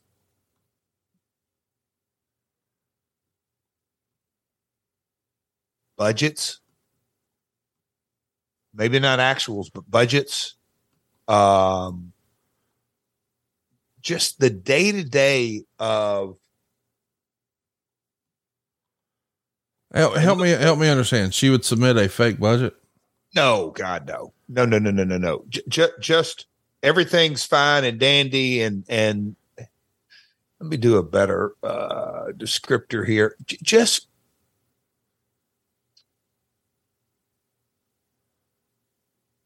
I'm, I'm really trying to think of a good example of I mean, Dean had, had Dean had shared with me a couple of times. Dixie doesn't want Dallas to know, and I know that sometimes you, in the course of business, look, the investor doesn't need to know anything other than I'm getting a return on my investment or not. But for, for the most part, Yeah. as long as you're not doing anything illegal or unethical, Right. but but but but in the day to day course that So she didn't communicate that maybe the company was in trouble in times No. where maybe she should have. Oh, that's that that came us later, but but something to the fact that hey, Russo and and and uh uh, and Kurt, they they're really um they're not so high on Jeff. They they they they they think he probably is uh not a good writer or not a good this or not and and really Kurt and Russo probably didn't say that, but again, leading the leading the witness. Dixie would lead the witness. Hey, Kurt, you want more long matches, longer matches than y'all are having not right now on TV. Of course, I'm writing the shows or ultimately responsible. So she takes Kurt wants longer matches and turns it into Kurt doesn't think Jeff's a good uh, booker writer. And and Dean would kind of say this is how the and I'm not that that specific instant, but twisting the truth. And she would, I mean, she again, hindsight's twenty twenty. She would prop herself up and take digs at me over and over and over and over. But what, what what's her motivation for doing that, Jeff? What like Ego, ego. she wanted, in your opinion, that's what we're talking about now. Your opinion. to- in my opinion, she wanted to run the show from the very beginning. Had no idea why. Why? Because here's where it was validated in November of 2013. The company is in a death spiral. It is torpedoing. Toby came and said, "Look, you can stay on, but you can't run the show anymore. We've seen the results of that." She would rather go out of business than give up control. That's proof. I I can sit here today and say that. I had no idea she would take it to that length. At this time, certainly we're talking 07, oh- you know, 07, 08 here. I'm just thinking, okay,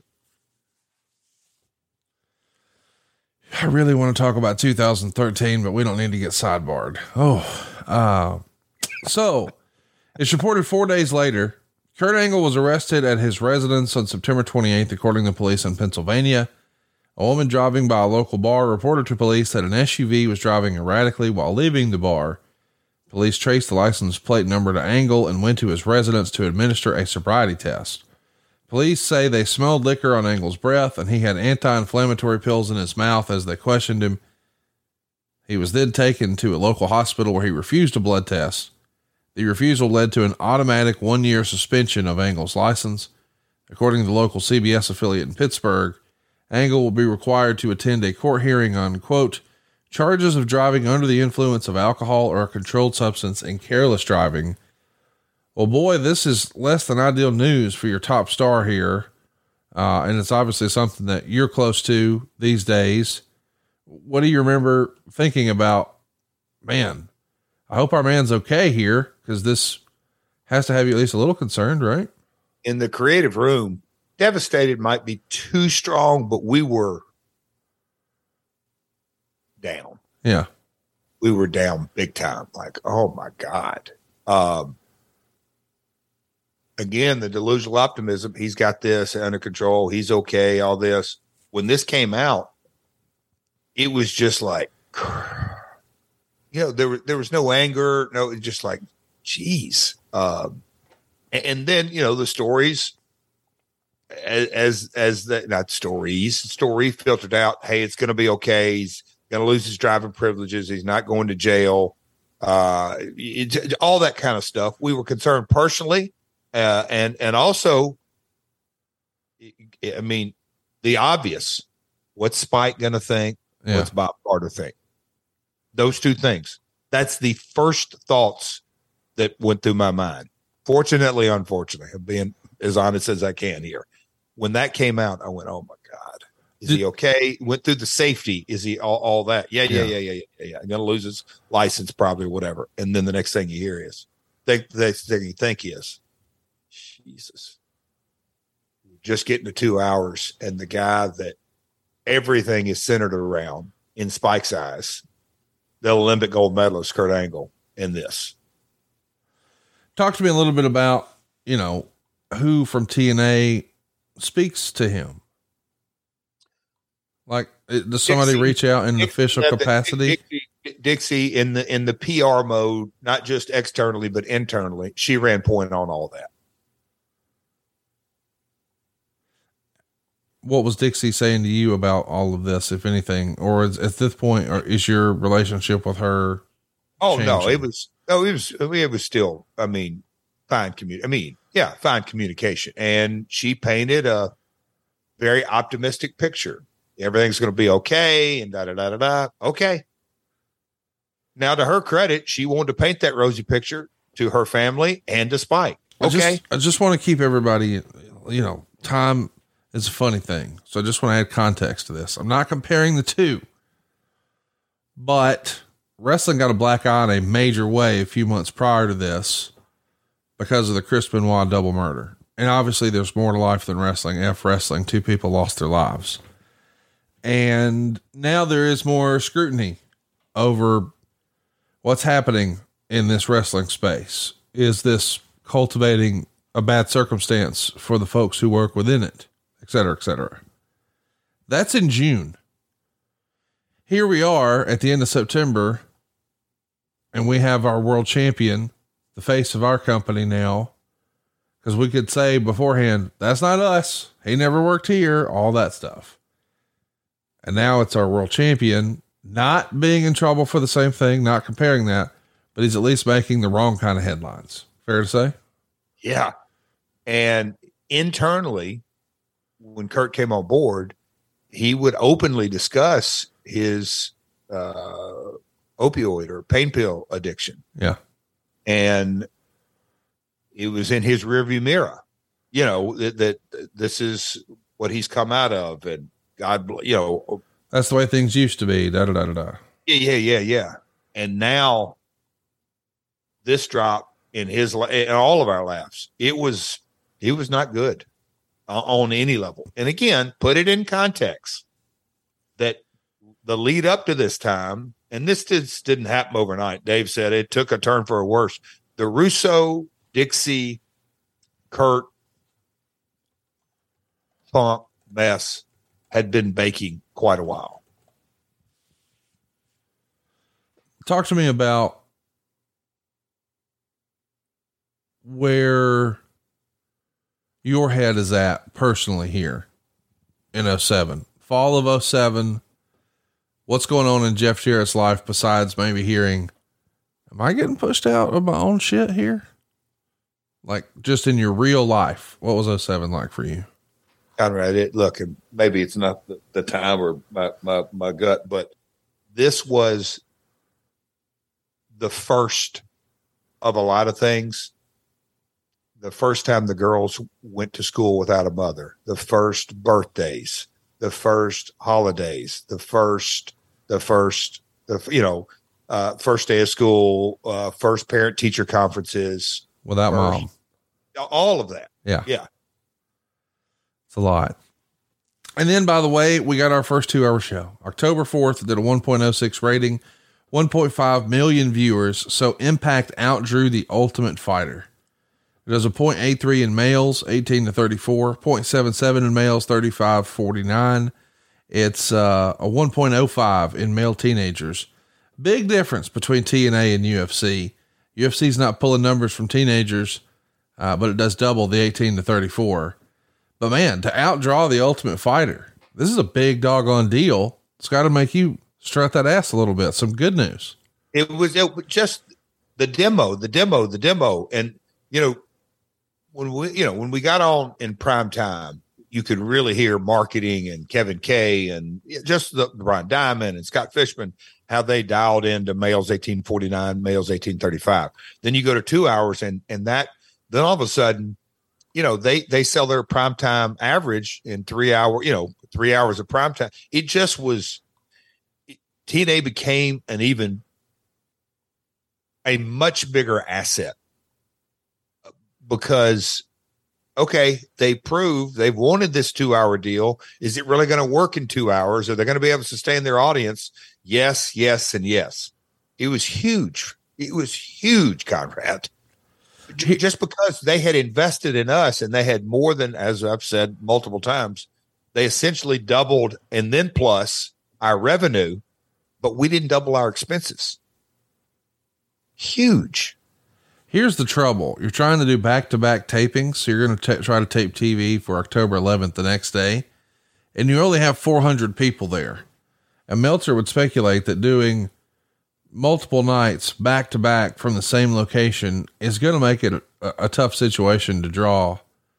Was that a reality check for you? I mean, you got to feel really good about shows are good. They're well reviewed. People are watching. Damn, we can't get more than 400 people in here. Shit. That's like less than ideal. Not on our first Tuesday. Yeah. I never was like, ah. Oh. Again, you just kind of got to know the DNA of Universal Studios that you're going to have a park audience, yeah. but you're all that, but you also you got to have your regulars. So in this case, you got to get them to come back to back or different. They got to make a decision, but also just the marketing and awareness. You know, we had our pit and we had our crew of hundred and whatever it may be that were there at every show. But then the, the rest of the arena, they come twice a month or once a month or whatever it may be. Uh, it, it look and and was it optimal? No, but I didn't hit the panic button and say, "Oh my God, we're never going to be able to do that." Others like to hang the studio as an excuse. It's again, I got lucky. There's a lot of sellouts drawn, drawn in the 70s and 80s with 150 people in Memphis studio audience. So I was again, this is Memphis studio audience. Hey, we didn't talk about Tales of the Territory. Maybe we'll hit that next week because we got to keep rolling. But uh, but you know, seeing that Memphis studio audience and the Galento story done in a studio. But no, I wasn't panicked on the 400 at all. So the new show starts, uh, the second set of tapings. We start with Kurt and Karen fighting in the ring. A sting dummy is dropped from the ceiling. It freaks Kurt out. Uh, Cass comes out to save Tracy Brooks from Robert Roode, treating her like shit. Uh, Pac Man comes through and, uh, well, he's going to be teaming with Ron Killings to take on Senshi and Elix Skipper. Pac Man's moving this match. He throws a football at Low Ki's Ding Dong. I'm sure Low Ki loved that creative. Uh, the ref stops him from dropping an elbow. He's not the legal man, so he throws some one dollar bills in the air. That's right. He makes it rain, and Killings gets the pinfall win. As a reminder, Pac-Man's in trouble for a shooting at a strip club, and now he's here throwing money and making it rain, and throwing footballs at Low Ki's Ding Dong. Low Ki couldn't have been thrilled with this creative. How in the world did you get him to agree to do that? Oh, Brandon was all right. Most, I mean, he Brandon Low Ki was Low Ki. I mean, he's you know, I think sometimes now as the legend grows, he was always hard to deal with. That wasn't the case. I always personally got along really good. I I kind of respected his um, mentality, if his, you will, his passion, his passion. But he would bend with it. He absolutely would bend with it. Not all the time, but a lot of the time. All right. Well, there you go. He was cool with taking a football to the ding dong. Bingo. Um, Christian is uh, going to come out with AJ Styles. Before they come out, Jeremy Borash primes the crowd, telling them if they boo Christian loudly enough, some fans will get to go backstage and meet the wrestlers. So it's a talk show segment here called The Peep Show, and it's all made up to look like a Samoan party. Joe comes out, they argue. Christian said they should have a toast as Styles pours them two glasses of margaritas. Joe throws his in Christian's face. They brawl, destroy the set. Matt Morgan carries Styles to the back. And then Christian hit Joe with a coconut. Meltzer would say the coconut forgot to break. So I think everyone listening to this is aware and familiar with the Roddy Piper Snuka coconut thing. Russo really a big fan of that segment. What are we doing? I guess. Uh, when I read that, I, I, vaguely remember it, but I, I do remember the peep show. And uh, I guess the thing I like the most about it is, is JB, look, to part guests who don't know our storylines at all. Okay. It came across when you say that in the commercial break, when you come on TV, you see the studio audience booing the hell out of Christian. The vibe worked. Next up, we've got Raven and Rain beating Rhino and Abyss in an ODQ match. We've got tables, garbage cans, and thumbtacks all used in a TV match. That's to build up a Monsters Ball match on pay per view. Uh, and then it's time for our main event. It's Kurt Angle in 3D over LAX and Fatu. Uh, Morgan is at ringside as the enforcer. Uh, one of the Latino Nation guys was Sting in disguise. He lays out Angle and puts him in a Scorpion Deathlock. Uh, and that's our, our main event as we're so, sort of getting ready for the big pay per view here. And coming out of the show, we'll get this note. Sting is telling everyone he's retiring at the end of this year.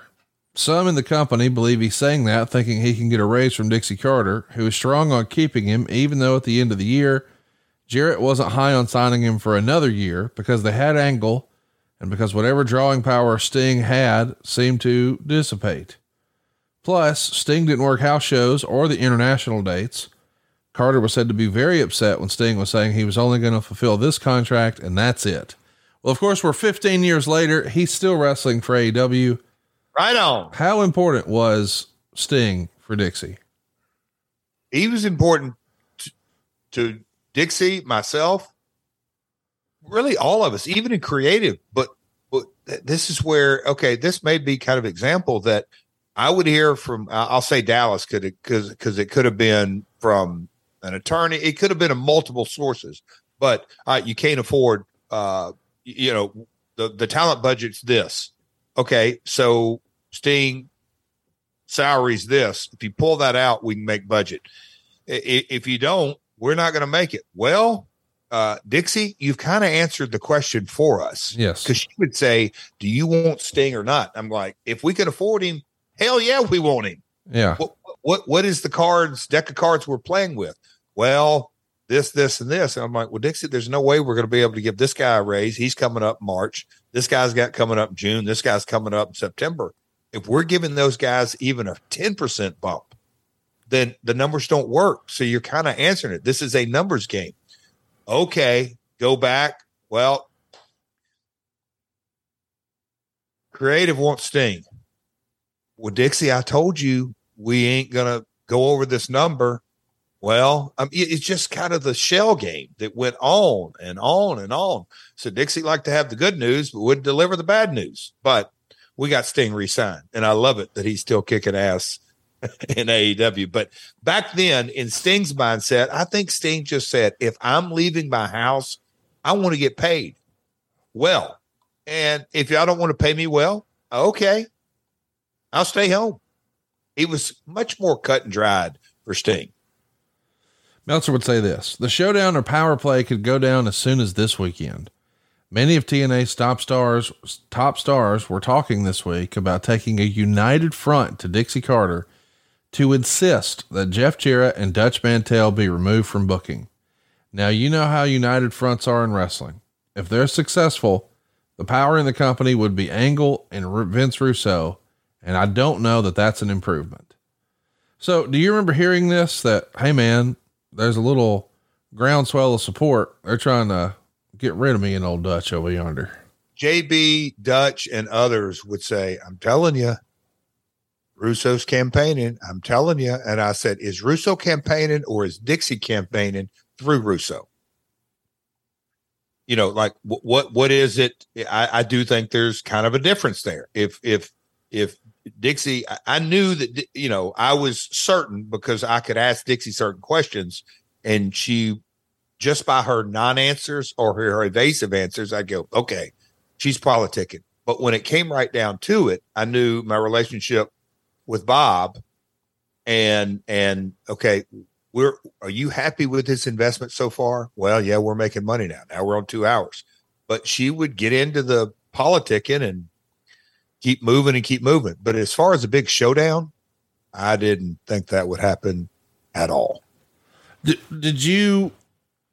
I mean, listen, the narrative in the Observer was always, oh, the guys are upset because Jeff keeps pushing himself. Hell, I'm not even on TV at this time. Well, that was my question. What is the issue now? If it's uh, the, the, if the knock on you forever was, well, he's just pushing himself. He's making himself champion. If you're not on the show, why are they still what what what's the what's the gripe now? I would love for you to ask Vince Russo that question because how do you make the, look? Somebody's got to be a boss. Somebody has the buck has to stop. They didn't like it that the buck stopped with me, and but you hit the nail on the head. It's like Kurt, you left WWE. Dave Hawk called me. We hired you. Your schedule is a tenth of what it was at WWE. You're making a boatload of money and you want Dixie Carter to to write the show that you're or, or you write the show, Vince, you you you really want the whole ball of wax, and you want Dutch and JB and whoever Bill Banks, y'all want us just all out of creative, Abyss and Mike Tenay and I don't know if Scott D'Amore, I think he'd left at this time, but all this, like, what do you want? I just didn't think that they were going to push it that far. I put it into in my brain. Dixie wants a power play. She wants ego. She wants to run the show but does she really? Yeah. Is a mess. Last year's Bound for Glory with Kurt Angle's debut for your NWA title uh, versus Sting's career drew 55,000 buys. This year, the show does 40,000 buys. It doubles what No Surrender did, but it's still down pretty significantly. Meltzer would say, Build is TNA's biggest show of the year, the Bound for Glory pay per view, featuring the pay per view singles match of Kurt Angle versus Sting, held on October 14th in suburban Atlanta at the Gwinnett Center, was a great show and a sobering reality check. Watching on pay per view, it was one good to great match after another with incredible crowd heat. There was less of the overbooking that has plagued TNA in the past. Granted, Two battle royal type matches on the same show was overkill, and the Kurt and Karen angle pretending to be on the verge of divorce only for it to be a swerve, leading to screwing the babyface to the main event, was a tired repeat, saved only because Kevin Nash did a great job in his recurring role as the broken down former star. But the worst thing on the show was the reality of the crowd. TNA supporters can bask in the glory that, as one regular Atlanta fan after another noted, the 4,000 fans in the building were making considerably more noise than triple that number of people for a WWE Raw show that has been made in the same market. But 4,000 people is not a good number when they spent the last week heavily papering the city. They also did a gimmick where Pac Man Jones had legitimately purchased 1,500 tickets to give to schools for prizes for the best students. Jones has been given the impression that Commissioner Roger Goodell wants him to do something for the community before being reinstated. There's some question as to whether buying the tickets for kids for a wrestling show that can't really sell them fits into that category, but that's for him to decide. So let's talk about it. 4,000 fans is a, a good crowd, then, now, forever. But Meltzer's pretty critical of it here, saying, "Oh, well, there's a lot of paper." Do you remember being disappointed in four thousand? So, so, what did he say paid was? He doesn't say here. Okay, uh, that's that was kind of my point. I would love to dig up my numbers. I've got to, but Meltzer says they should have been pleasantly surprised by those who came, but anything under forty five hundred paid for the biggest show of the year, and okay. Angle versus I, Sting I shows TNA paid was over four thousand paid. Okay, the thing that was kind of like damn, because we did. We we put out a lot of tickets. It, it, papering is one thing, but the children's clubs, the com- all those like the TNAU came in, and Atlanta's not far from Nashville, obviously, but we wanted to get free tickets in underprivileged folks that could not afford them. We yeah. we we didn't want to just start blanket. We and we thought that we really did a hell of a job and got a lot of that out. Those, they just didn't come. The TNA faithful came, and were loud as Dave. I mean, they they all everything that went with it. But we spent a lot of bandwidth that we probably shouldn't have. That that's on us because it just wasn't. You know, we were hoping to get seven or eight thousand in the building or six thousand or whatever it may be. Really, at the end of the day, whether it was Dallas or Dixie or ourselves or whatever, that that we weren't tracking the amount of sold. But in reality, okay, we got over four thousand paid. That ain't bad suburb of Atlanta, Gwinnett, great building, blah, blah, blah, blah, blah. Uh, but the pay per view buys is the thing that I do remember months later when all this came in, and you just look at it. And again, old wise Al Dutch Mantell, Jeff, where's the heat?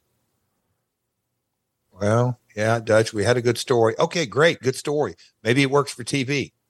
But Kurt, Karen, Sting, where, where, where's the heat? The year before, people, I had legit heat. no, people wanted to see Sting beat me for the title. That was the story. We didn't have that this year. Although I thought, look, I'm as guilty or the most guilty. That main event didn't draw like the one year before. It just didn't. Let me, let me just give some context here. Through the year, this is the whole calendar year. January, 35,000. February, 25,000. March, 30,000. We leave Orlando and in April we're in St. Louis in front of 6,000 fans, 35,000. Back in Orlando in May, 25,000.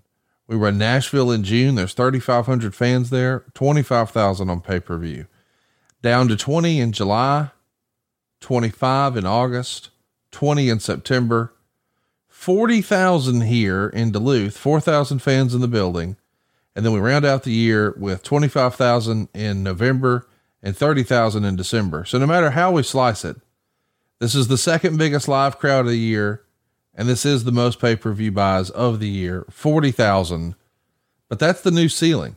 And the following year, you only beat that one time, and it's for lockdown in Lowell, Mass. It does 55,000. So it's not terrible. I mean, your best show in 2010, by the way, is 39,000, but you're averaging way, way less. Your low in 09 is 7,500 for final resolution. You only have two times where you hit 40,000, once with lockdown, once with Genesis. I'm just saying 40,000 is a big number and it's a record for the year that year. How about that? Yeah, but but uh, I know we were very very bullish. We were very optimistic. The Kurt Karen Sting story, the undercard. Look, people were, and with, and rightly so uh, at, at times. The Pac Man, but just getting chatter and all of that. Uh, the, the the the the full card was really good. I thought. We're gonna run through that. Before we do, I, I want to run you through this even with two hours of prime time and its biggest event of the year, with its two biggest mainstream names on top, TNA has a surprisingly small fan base willing to attend a live event. And keep in mind, several hundred of those fans came from around the country. Those that do may love the product, but there aren't enough of them. Bound for Glory, the premier event of the year, it looks like the pay per view numbers are going to be a major disappointment and nowhere near the level they were doing a year ago even with a better time slot and more viewers. That becomes even more disappointing because Sting and the Steiner brothers, who were the top stars during the early years of WCW when it was based in the city, were the headliners. It's probably been six or seven years since Sting worked in Atlanta, a city he headlined regularly for about 13 years, often as the main event babyface and the world champion. He didn't always draw on top in WCW, but there should have been some type of a nostalgia draw here that just didn't happen. That's with tons of media work. In the chicken or the egg, the fact was the crowd was super hot from the start of the show. Perhaps they spurred the wrestlers on, or the reason they stayed hot was because most of the matches were good. But they should have been pleasantly surprised by those who came. But anything under 4,500 paid for the biggest show of the year at Angle versus Sting shows TNA is really weaker than we figured, or the sometimes numbingly bad overbooking has negated any name value drawing those two once had. So that's interesting because I think it's easy for us, and there's correlations with today and what's happening in 2022, and you can draw your own conclusions there. But it is interesting to say, hey, man, they threw everything at this, including the local boy coming home, the former star being, you know, back on top after this long absence. We got two hours, we got big talent, and we're not really growing. Does it make you feel a little, I told you so about the Sting thing, or take me through how you received that report from Dave Meltzer? It was disheartening on the buys. Now, again, I've said this multiple times. Hindsight's twenty twenty. I had no idea of the phrase. I call it the Apple Wallet generation, Yeah. where you could just buy anything on a phone. And these days, you still had to sit down with your remote and hit impulse and hit buy, and that's your transactional pay per view. There wasn't no streaming service. There wasn't a FITE. You had to go in demand, dish, or direct. And so the process was in what it is today. And WWE was still doing their monthly pay per views. Yeah. And grantedly, uh, you know, this is, I mean, you can, you, you can pick your star Taker, Shawn, Cena, uh, you know, whoever you want to say in 07, 08. Now, I mean, their product was exponentially hotter than ours. Uh, and, you know, we had, uh, look, uh, we can come up with a million different, they're all excuses. I just thought from a transactional pay per view basis, based off last year, 55,000 buys, I thought we'd be up. It was downer. But when you kind of step back and look at from an investor's point of view, which I often got to do because you would hear Dallas, you go, well, now wait a minute. What master are we serving? This Right. two hour master that's paying us is putting a lot of smiles on a lot of faces. Matter of fact, we're doubling our office space. Matter of fact, we are giving this guy a raise. Matter of fact, we just got an international deal. So it wasn't all bad news within the ranks. It was a bad Sunday that I'll say bad Sunday. It didn't quite lead up to expectations. But when those numbers come in, we're 60 days or 30 days down the line and we're on to the next thing and pay-per-views and international and hey, we're gonna get, get to run these live events. Or uh I called up with my buddy Mike Cruson uh not long ago and we were chatting. I said, Hey, what's that international deal for those live events? He said, Oh, that's 300 grand for our live. I mean, there were pockets of highly profitable events that we ran through the years. This particular Sunday, as you said, Steiner, Sting, Kurt, Karen, the whole story, the whole card. It was our Super Bowl. It just didn't come up to what we had all hoped for. We did not set realistic expectations, did we, Connie? No. let, us talk about the matches here. Uh, it's quite the undercard. Uh, there is one dark match. It's Chris Sabin and Alex Shelley beating Joey Matthews and Johnny Swinger. Essentially a tryout match for those guys. Uh, and now it's time for our, our, our big show, man. Here we go. I highly recommend it. We told you at the very start of the show, we want you to go watch this. It's impactwrestling.com forward slash packages. Use the promo code Jeff to sign up and watch this. And what you're going to be treated with in match one is the Ultimate X match, Jeff. Some of our listeners have no idea what this is. I want to explain who's in the match and then you describe what this looks like. It's Homicide and Hernandez taking on Elix Skipper and Senshi. They're going to go 11 minutes and 55 seconds. The winning team is in line for a tag title shot. There's lots of uh, focus here on Hernandez. Senshi and Elix Skipper are just unbelievable performers. Everybody knows how much you and I love Homicide. The Observer gave this three and three quarter stars. The Torch gave it three stars. But if you've never seen an Ultimate X match, it's a sight to behold. So tell them what it looks like. It is a ladder match without a ladder, but no, it is two one inch cables uh, formed in an X above the ring. And the uh, object is you hang the belt right where the two cables intersect, where they cross. So you hang the belt, and just like a ladder match, you have to climb up and get the belt. The winner who gets the belt is the champion. but you don't have a ladder to climb. You have to go over on the turnbuckles, jump up, catch onto the cables, shimmy out over the ring, disconnect the belt, and you're the champion. So that was the ultimate X match. And man, oh man, nobody. And I look, there's a lot of guys in this, but there were some. AJ Styles was so creative in these matches. It's unbelievable. Uh, anyway, we we could go down a rabbit hole, but I love this match. I think it's very very unique and very very compelling. Go out of your way to see it. It's a really fun match. It's a great concept. It's different. If you're looking for different, this checks that box. Next up, Eric Young is going to win a reverse battle royal in 11 minutes and 46 seconds. The rules were they started with 16 men on the floor. The first eight who went over the top rope to get in the ring would go into a battle royal. That would go until there were two men left. They'd have a singles match under regular rules. The idea here is that the winner gets a title shot. But on the day of the show, they added another layer of steps that the final eight would then be seeded into a tournament on impact that would determine the title shot. Who could keep all of that straight? Rather than their own talent, both with being the final entrant with their bells and whistles that he was in, being the focal point, they played they portrayed Junior Fatu as the biggest star. When you don't have the guts to build a future, ultimately you're left without much of a future, says Dave Meltzer. The guys who didn't make it in the ring were BG and Kip James, Sanjay Dutt, Shark Boy, who's wearing a neck brace, Chris Harris, Petey Williams, and Jimmy Rave. The eight guys who made it in were Young versus James Storm, Fatu versus Robert Roode, Chris Sabin versus Alex Shelley, and Frankie Kazarian versus Lance Hoyt. Um, yeah. Talk to me about this. What do you remember about this reverse battle royal? And then it turns into a I, tournament. I, mean, I don't remember the steps being added. So we didn't have a one person winner in this.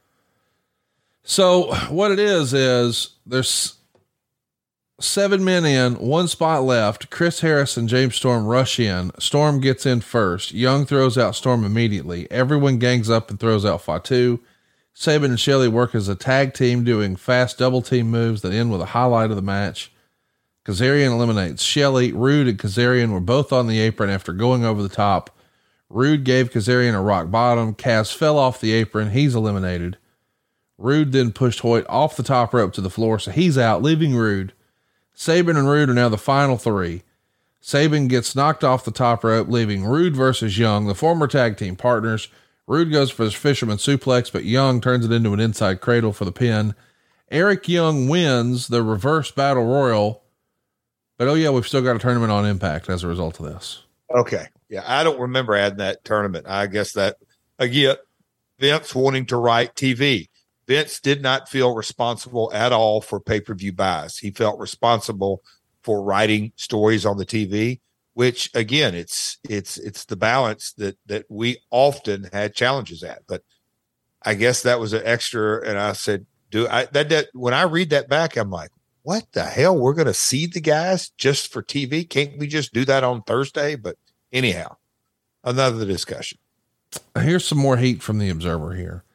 The show also featured some bait and switch and a repeat of perhaps the most tasteless angle of the year. It's been advertised as Pac Man Jones and Ron Killings defending the tag straps against AJ Styles and Tomko. However, they announced that Jones wasn't going to wrestle because of issues with the Titans.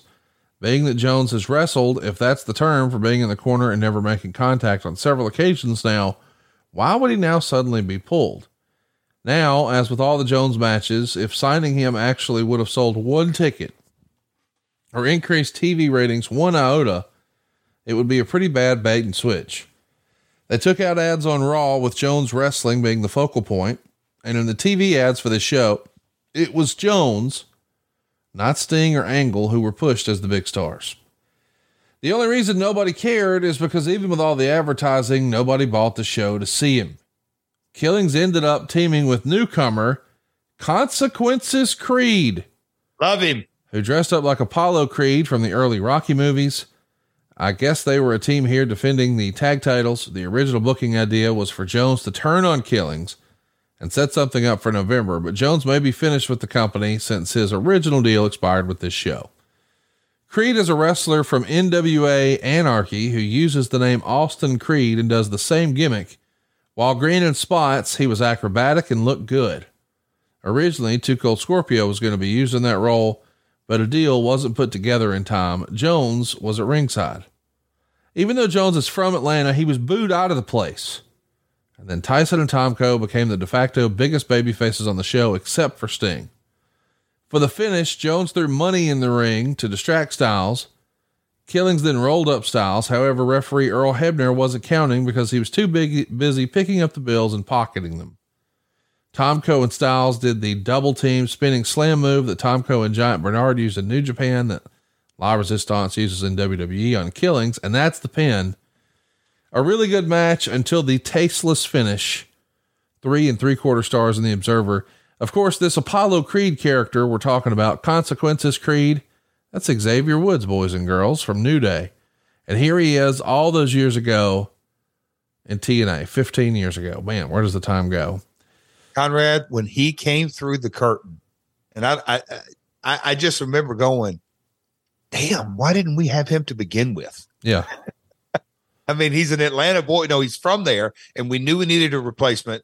The the Titans and the whole Pac-Man thing, it became completely unraveled in that everybody dug in deeper and deeper and deeper, and we're going to breach you and this and that in his court case.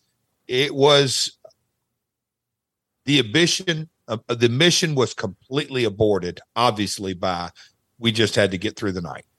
I just wanted to put a footnote and a button on that whole damn thing. uh, Meltzer would say Jones was apparently uncooperative about doing media locally for the show, which got people upset since he was earning so much per shot. Jones argued he wasn't getting paid for media, but Jeff Jarrett's argument is that his contract calls for him to do media to promote his appearances. Jones, unlike Sting, did go to the Fan Fest, and when Jarrett talked with him about media, Jones just told him he's ready to go back to his old job that pays 10 times more than this one. Whew. So that ends the Pac Man experience. Is this report from Meltzer correct? He was not really willing to do the media, but he did go to Fan Fest and told you he's tired of this shit, ready for football. And you got to remember that uh, the the the timing of all this, Conrad, is that me and Pac Man knew each other uh, outside the business and we're buddies. And then all of a sudden he's like, I don't want to do this media. I'm like, Pac, you know the Titans dug in, your attorney's digging in. We need you to go promote, D- do something to earn your paycheck. Anything. No, man. I mean, it, it I don't say it got ugly because it wasn't. We're buds to this day. But it was like all sides were ready to end this thing, but he was difficult to get to do media. And yeah, there, there was a there was a salty conversation, but it was over. Next up, we got Jay Lethal retaining the X Division title, beating Christopher Daniels in 10 minutes and 55 seconds. Meltzer would say it's going to be a real strong match and a super hot crowd. You even hear him chanting, This is awesome at one point. Uh, yep. Three and a half stars in the Observer. I don't think Jay Lethal and Christopher Daniels could have a bad match if they tried. They tore the house down, and when you we talk about the TNA faithful as fans, so let's call it four thousand of them in the Atlanta metro area. They knew Jay, they knew Chris, they knew the X Division. They were, I mean, those guys tore the house down.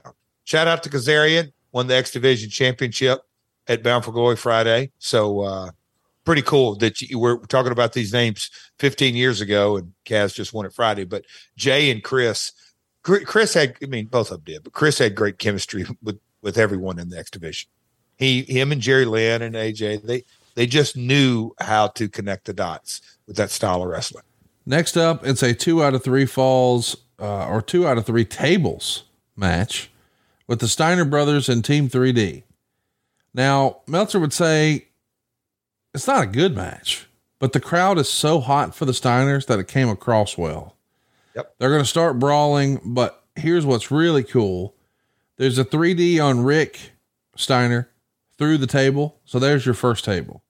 As for that second table, what if Scott Steiner's old ass used a Frankensteiner off the top rope on Bully Ray through a fucking table? It happened. Yep.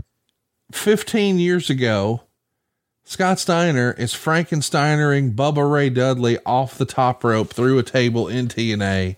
in the It's building amazing. came unglued. Go back and watch it, folks. It's Go back and watch unbelievable. it. Go back and watch it.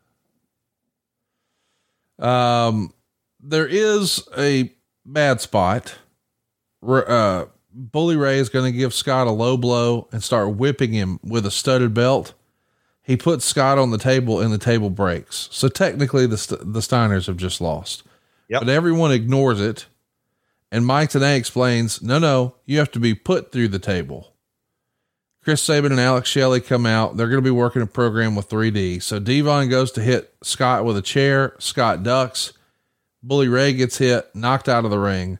Scott then puts Devon on his shoulders, and Rick comes off the top with a bulldog through a table for the win. Meltzer doesn't love it, gives it a star and three quarters. But boy, from a fan and a crowd response, a Frankensteiner through a table is about as big as it's going to get, right? And Scott is a big man. Yes. And those tables were not gimmicked. no. So 260, 270, 280. We'll crack a table with no force. Gail Kim is going to win a gauntlet style rumble match to crown the first ever TNA knockouts champion. Meltzer would say it's not the best of ideas introducing so many women in one match, but he did say that ODB showed a lot of charisma in particular. Amazing Kong, who they called Awesome Kong, was highlighted as the powerhouse. Um, Meltzer would say this. She also had her top fly up when she was thrown over the top rope. With no sports bra underneath, it was the first boob shot on pay per view in a long time. Can't believe that's in here, but there it is. Get him, Dave. Hey, the table is set for the knockouts division right here. It really is. Yes. Uh, by design. Meltzer gave it two stars. He says they've got potential to have a far more interesting women's division than WWE, and you guys certainly lay, leaned into that. Gail Kim is obviously going to be the flag bearer for you guys. Really a fun show so far as we head towards Samoa Joe beating Christian Cage, and that's going to end Christian Cage's unbeaten streak here in TNA. Matt Morgan was the ref, and there's super heat all around. Joe's going to use a power slam for a near fall, and that brings Tomko out. He starts brawling with Matt Morgan at ringside. Uh, eventually, Cage uses a low blow and an unprettier for a near fall, but Joe comes back with an enziguri, a muscle buster, and the choke, and Cage taps out in the middle. Dave loved it, called it a great match, gave it four stars, and it's a great way to help get Joe back on track. He's going to end a winning streak of his own. Really good match, really good story. Two of TNA's best here, wouldn't you agree? when you listen to the VO, I remember going through the production notes that Joe is ending another lengthy winning streak. Christian, like all of his matches, Christian, that's why he's still around today. He cares about it. He thinks about it, thinks about the stories he's going to tell. They worked really, really, they were, those two guys worked really, really well together. That's why when you hear the show rolled out, even a real negative as far as watching the show was Pac Man but you have consequences creed a brand new youthful high energy it, you can tell the show rolled through the reverse battle royal on paper when you talk about it when meltzer reports on it you just want to go oh that's it watching it you go oh okay these guys got to get in the ring everybody leaves. Now they got to get thrown out. So it's everything clicked. The joe christian match they had some great impact matches too. The the uh, i say impact on t- tv matches. This was a good pay-per-view match. Well, I'll tell you what, you got to be uh you got to be sleeping good with how this show is going so far. I mean, it's, it's lots of topsy turviness and oh, this guy, that guy, but man, this is our biggest show of the year and it's feeling pretty good. And, and we don't want you to sleep on it either. I want you to go check it out. I mean, I think it's uh it's a fun uh, value. Impactwrestling.com forward slash packages. And speaking of not sleeping, that's something I don't know anything about because I got a Chili Sleep daddy. And you do too, Jeff. And let's just tell the truth. I don't think I sleep nearly as well without a Chili Sleep. I, I had to sleep one night recently without a Chili Sleep. I tossed and turned. I got five or six hours. I need my usual seven, eight, nine with chili sleep. It really does spoil you, doesn't it, Jeff? at the beach at day three karen in the middle of the night or early in the morning rolled over or something she goes you've tossed a lot and like because my my it's hard for me to sleep i can't sleep on my left shoulders. i sleep on my right side or on my back and i go no chili sleep she goes that's it that's why you're so hot As well, I got a little sun down here, but anyway, I love me some. Uh, the chili sleep's great. So when I rolled into bed last night, it was plugged that baby bad boy back in, and it was a nice slept like a baby. It's fantastic, man. Sleep Me is the new home for Chili Sleep. We're bringing you the same great sleep that Chili Sleep offered, but under a new name. Sleep Me offers the coldest and most comfortable sleep systems available. They create the environment that meets the body's natural need for lower core temperatures, promoting deeper, more restorative sleep.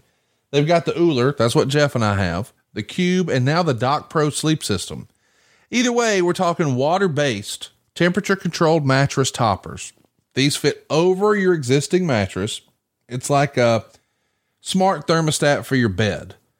These mattress pads keep your bed at the perfect temperature, your perfect temperature for deep, cold sleep. Chili Sleep and Sleep Me are designed to help you fall asleep, stay asleep, and give you the confidence and energy to power through your day. Prior to Chili Sleep, man, I was not sleeping that good. Uh, I didn't know that, but now with Chili Sleep or the new Sleep Me, I have bright, vivid, colorful dreams. I'm not getting up and down. I'm not tossing and turns, turning. I'm not flipping the pillow. I'm not fighting with the cover. I fall asleep. I stay asleep, and I know I'm more productive at work as a result of that. And they just launched, yeah. Go ahead. No, go ahead. Go ahead. They launched a brand new Dock Pro sleep system. I want to brag about this for you guys. It's got two times more cold power than the other models. It's whisper quiet and it's a tubeless mattress pad design that they say allows for five times more cooling contact. I don't have that yet, but I'm getting it. I'm sold on Chili Sleep. I've got multiple. You will too. My wife and I sleep in the same bed and keep our bed at different temperatures. Think about that. My side is cooler than hers. She automates hers. She's got the app on her phone, the new Sleep Me app. Her bed starts getting cold on time, the same time every night. And she likes to warm up to wake up. It's automatically done. Head over to sleep.me forward slash my world to learn more. Save 20% off the purchase of any new Dock Pro, Cube, or Ooler sleep system. This offer is available exclusively for My World with Jeff Jarrett listeners. It's only for a limited time. That's sleep, S L E E P dot M E slash My World to take advantage of our exclusive discounts and wake up refreshed every day. Sleep.me forward slash My World. Jeff, what were you saying? Just the last thing, and, and I know podcasts and advertise. It's it's how kind of the world goes around here. But I'll just say this on Sleep Me. If I was sitting in the car listening to the podcast yeah. and ad came on, you just Conrad makes them so damn entertaining and they're fun and, and, and engaging and all that. But at the very core of this ad, folks, we spend a third of our life asleep. Yeah. You do not know what you're missing because you've never tried it. I just had a full testimony week. I have spent a lot of time home with, with, one on my bed. I go on vacation and go three, four, five, six, seven days without it. You don't know what you're missing until you miss it. I'm telling you, folks, it is, they're awesome. It's a great investment in your overall health. I love it. You will too. Check it out right now. Sleep.me forward slash my world. So next up, we got Abyss winning a four ways monsters ball match over Raven, Rhino, and Black Reign. Meltzer would say it's your basic weapons match. The heat was way down from the prior match, and repeated weapon shots didn't get over, but they did enough to get the crowd back. Of course, eventually, Raven's bloody. Abyss is on a table. He's laying there forever. Raven and Black Reign are arguing over who's going to jump off the top rope. Eventually, Rhino hits Reign with a gore. There's some kendo stick shots. Raven's going to dump some thumbtacks on the mat. Jim Mitchell comes out with a bag of broken glass. Abyss is going to block it, give Raven a black hole slam into the thumbtacks and glass for the pin. Two and a half stars in the Observer. I mean, listen, Abyss winning a Monsters Ball match is just the way it should be. I guess you needed some sort of let me up match before the main event, and that's what we're getting here with the Monsters Ball you know, on the big shows, the granddaddy of them all, for whatever potion, you want to knock it out of the park every match on these type shows. And inevitably, the crowd gets tired at some point. It could have happened in the X Division match. It could have happened in the knockouts match. It could have happened anywhere mid to, to late in the show. They got them back. They they were just flat, but they were the audience was tired at this point until about mid match and the people came back up. When you go out, when you when you watch this, you'll see. Oh, that's what Jeff was talking about. They they delivered big time, big time. Now it's time for our main event. While we're all here, what a match it is! Sting and Kurt Angle are going to go 18 minutes and 26 seconds, and Sting is your new TNA champion. Angle uses three German suplexes for a near fall. Sting's going to come back with the Scorpion Deathlock. Eventually, Karen Angle comes out, violates her restraining order.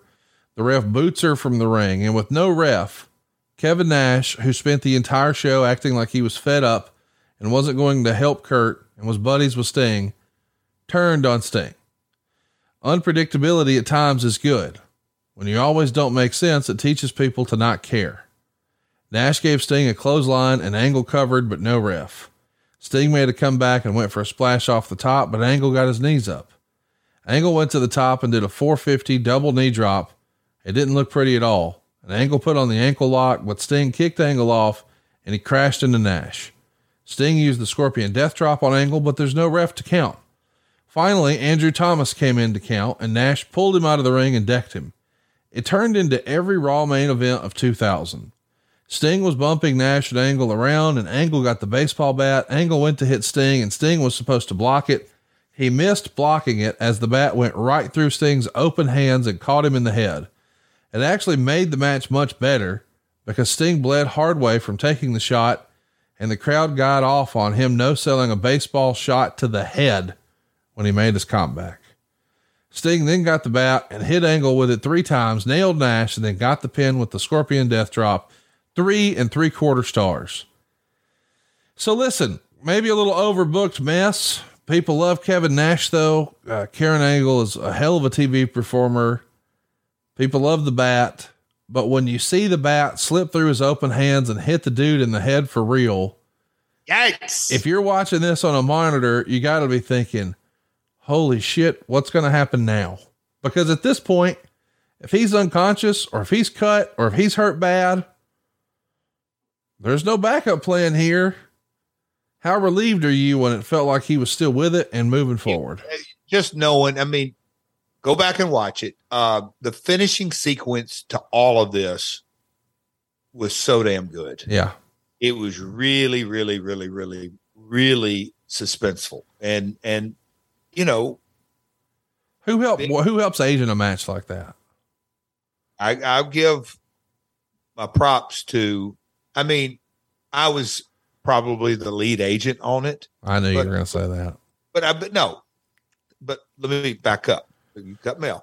I give Kurt his props. Yeah. When Kurt can sit down and think things through, and look, Sting, and I'm sure Nash, they're vets and they're pros and they're going to have this. But if Kurt can sit down and really think things through and know where we're ultimately going to get, he's got an uncanny ability of layering things up that fit him. Obviously, they should. He's in the match, but uh, just high drama, really, really good. So I'll, I'll. You were saying who's agenting? I was probably just agent by paper, uh, and and making sure other matches don't do what they're going to do. But um, the baseball bat shot was God Almighty. It's uh, this ain't no ballet, son. Uh, but but uh, hats off to all of them as performers.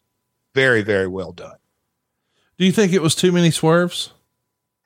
You know, that's damned if you do, damn if you don't. Here, here would be in the locker room two hours, three hours, four hours beforehand. Conrad, the story behind the story. You know what? It's going to be a long night. We're on last. We better make sure because you never know. Sometimes a, a false finish or a swerve is that one thing that the people stand up and then they never sit back down on because you've convinced them so much that this is the finish. And then if you do two or three false finishes after that, it just gets bigger and bigger and bigger. But going on last, yes, you can do sometimes overbook it, overdo too much. But I, I had always had a lot of faith in Kurt as far as a finish man, big time. What did you think of the show, Jeff? Overall, thumbs up, thumbs down, thumbs the middle. Thumbs up but a big, big to me, a big again, they're set the wrong expectations.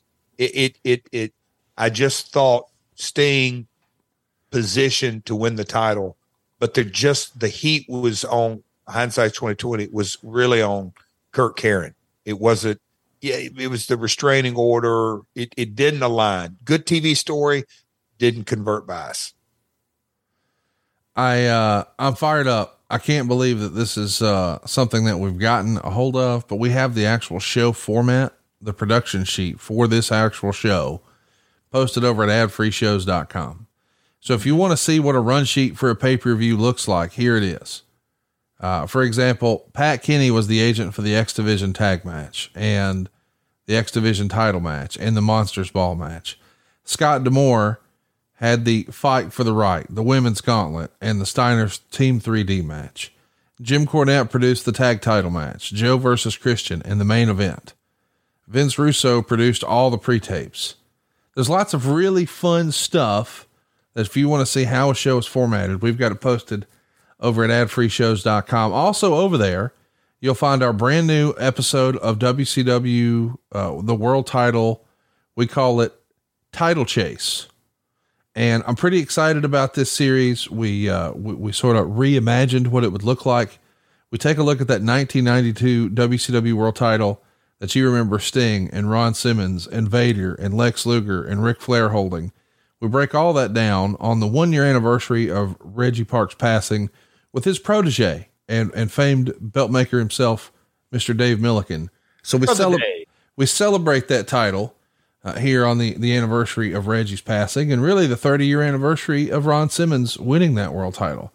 We also have a fantastic conversation with uh, Bill Apter from uh, an episode we call Ad Free Shows Insiders. He shares some stories he's never shared before about Hulk Hogan and Vince McMahon from way back when in the 1980s.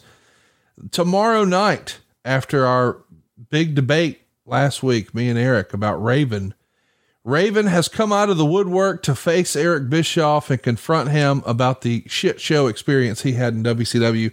And it happens live tomorrow night on adfreeshows.com. You can be in the room when they're going back and forth to talk about that WCW experiment.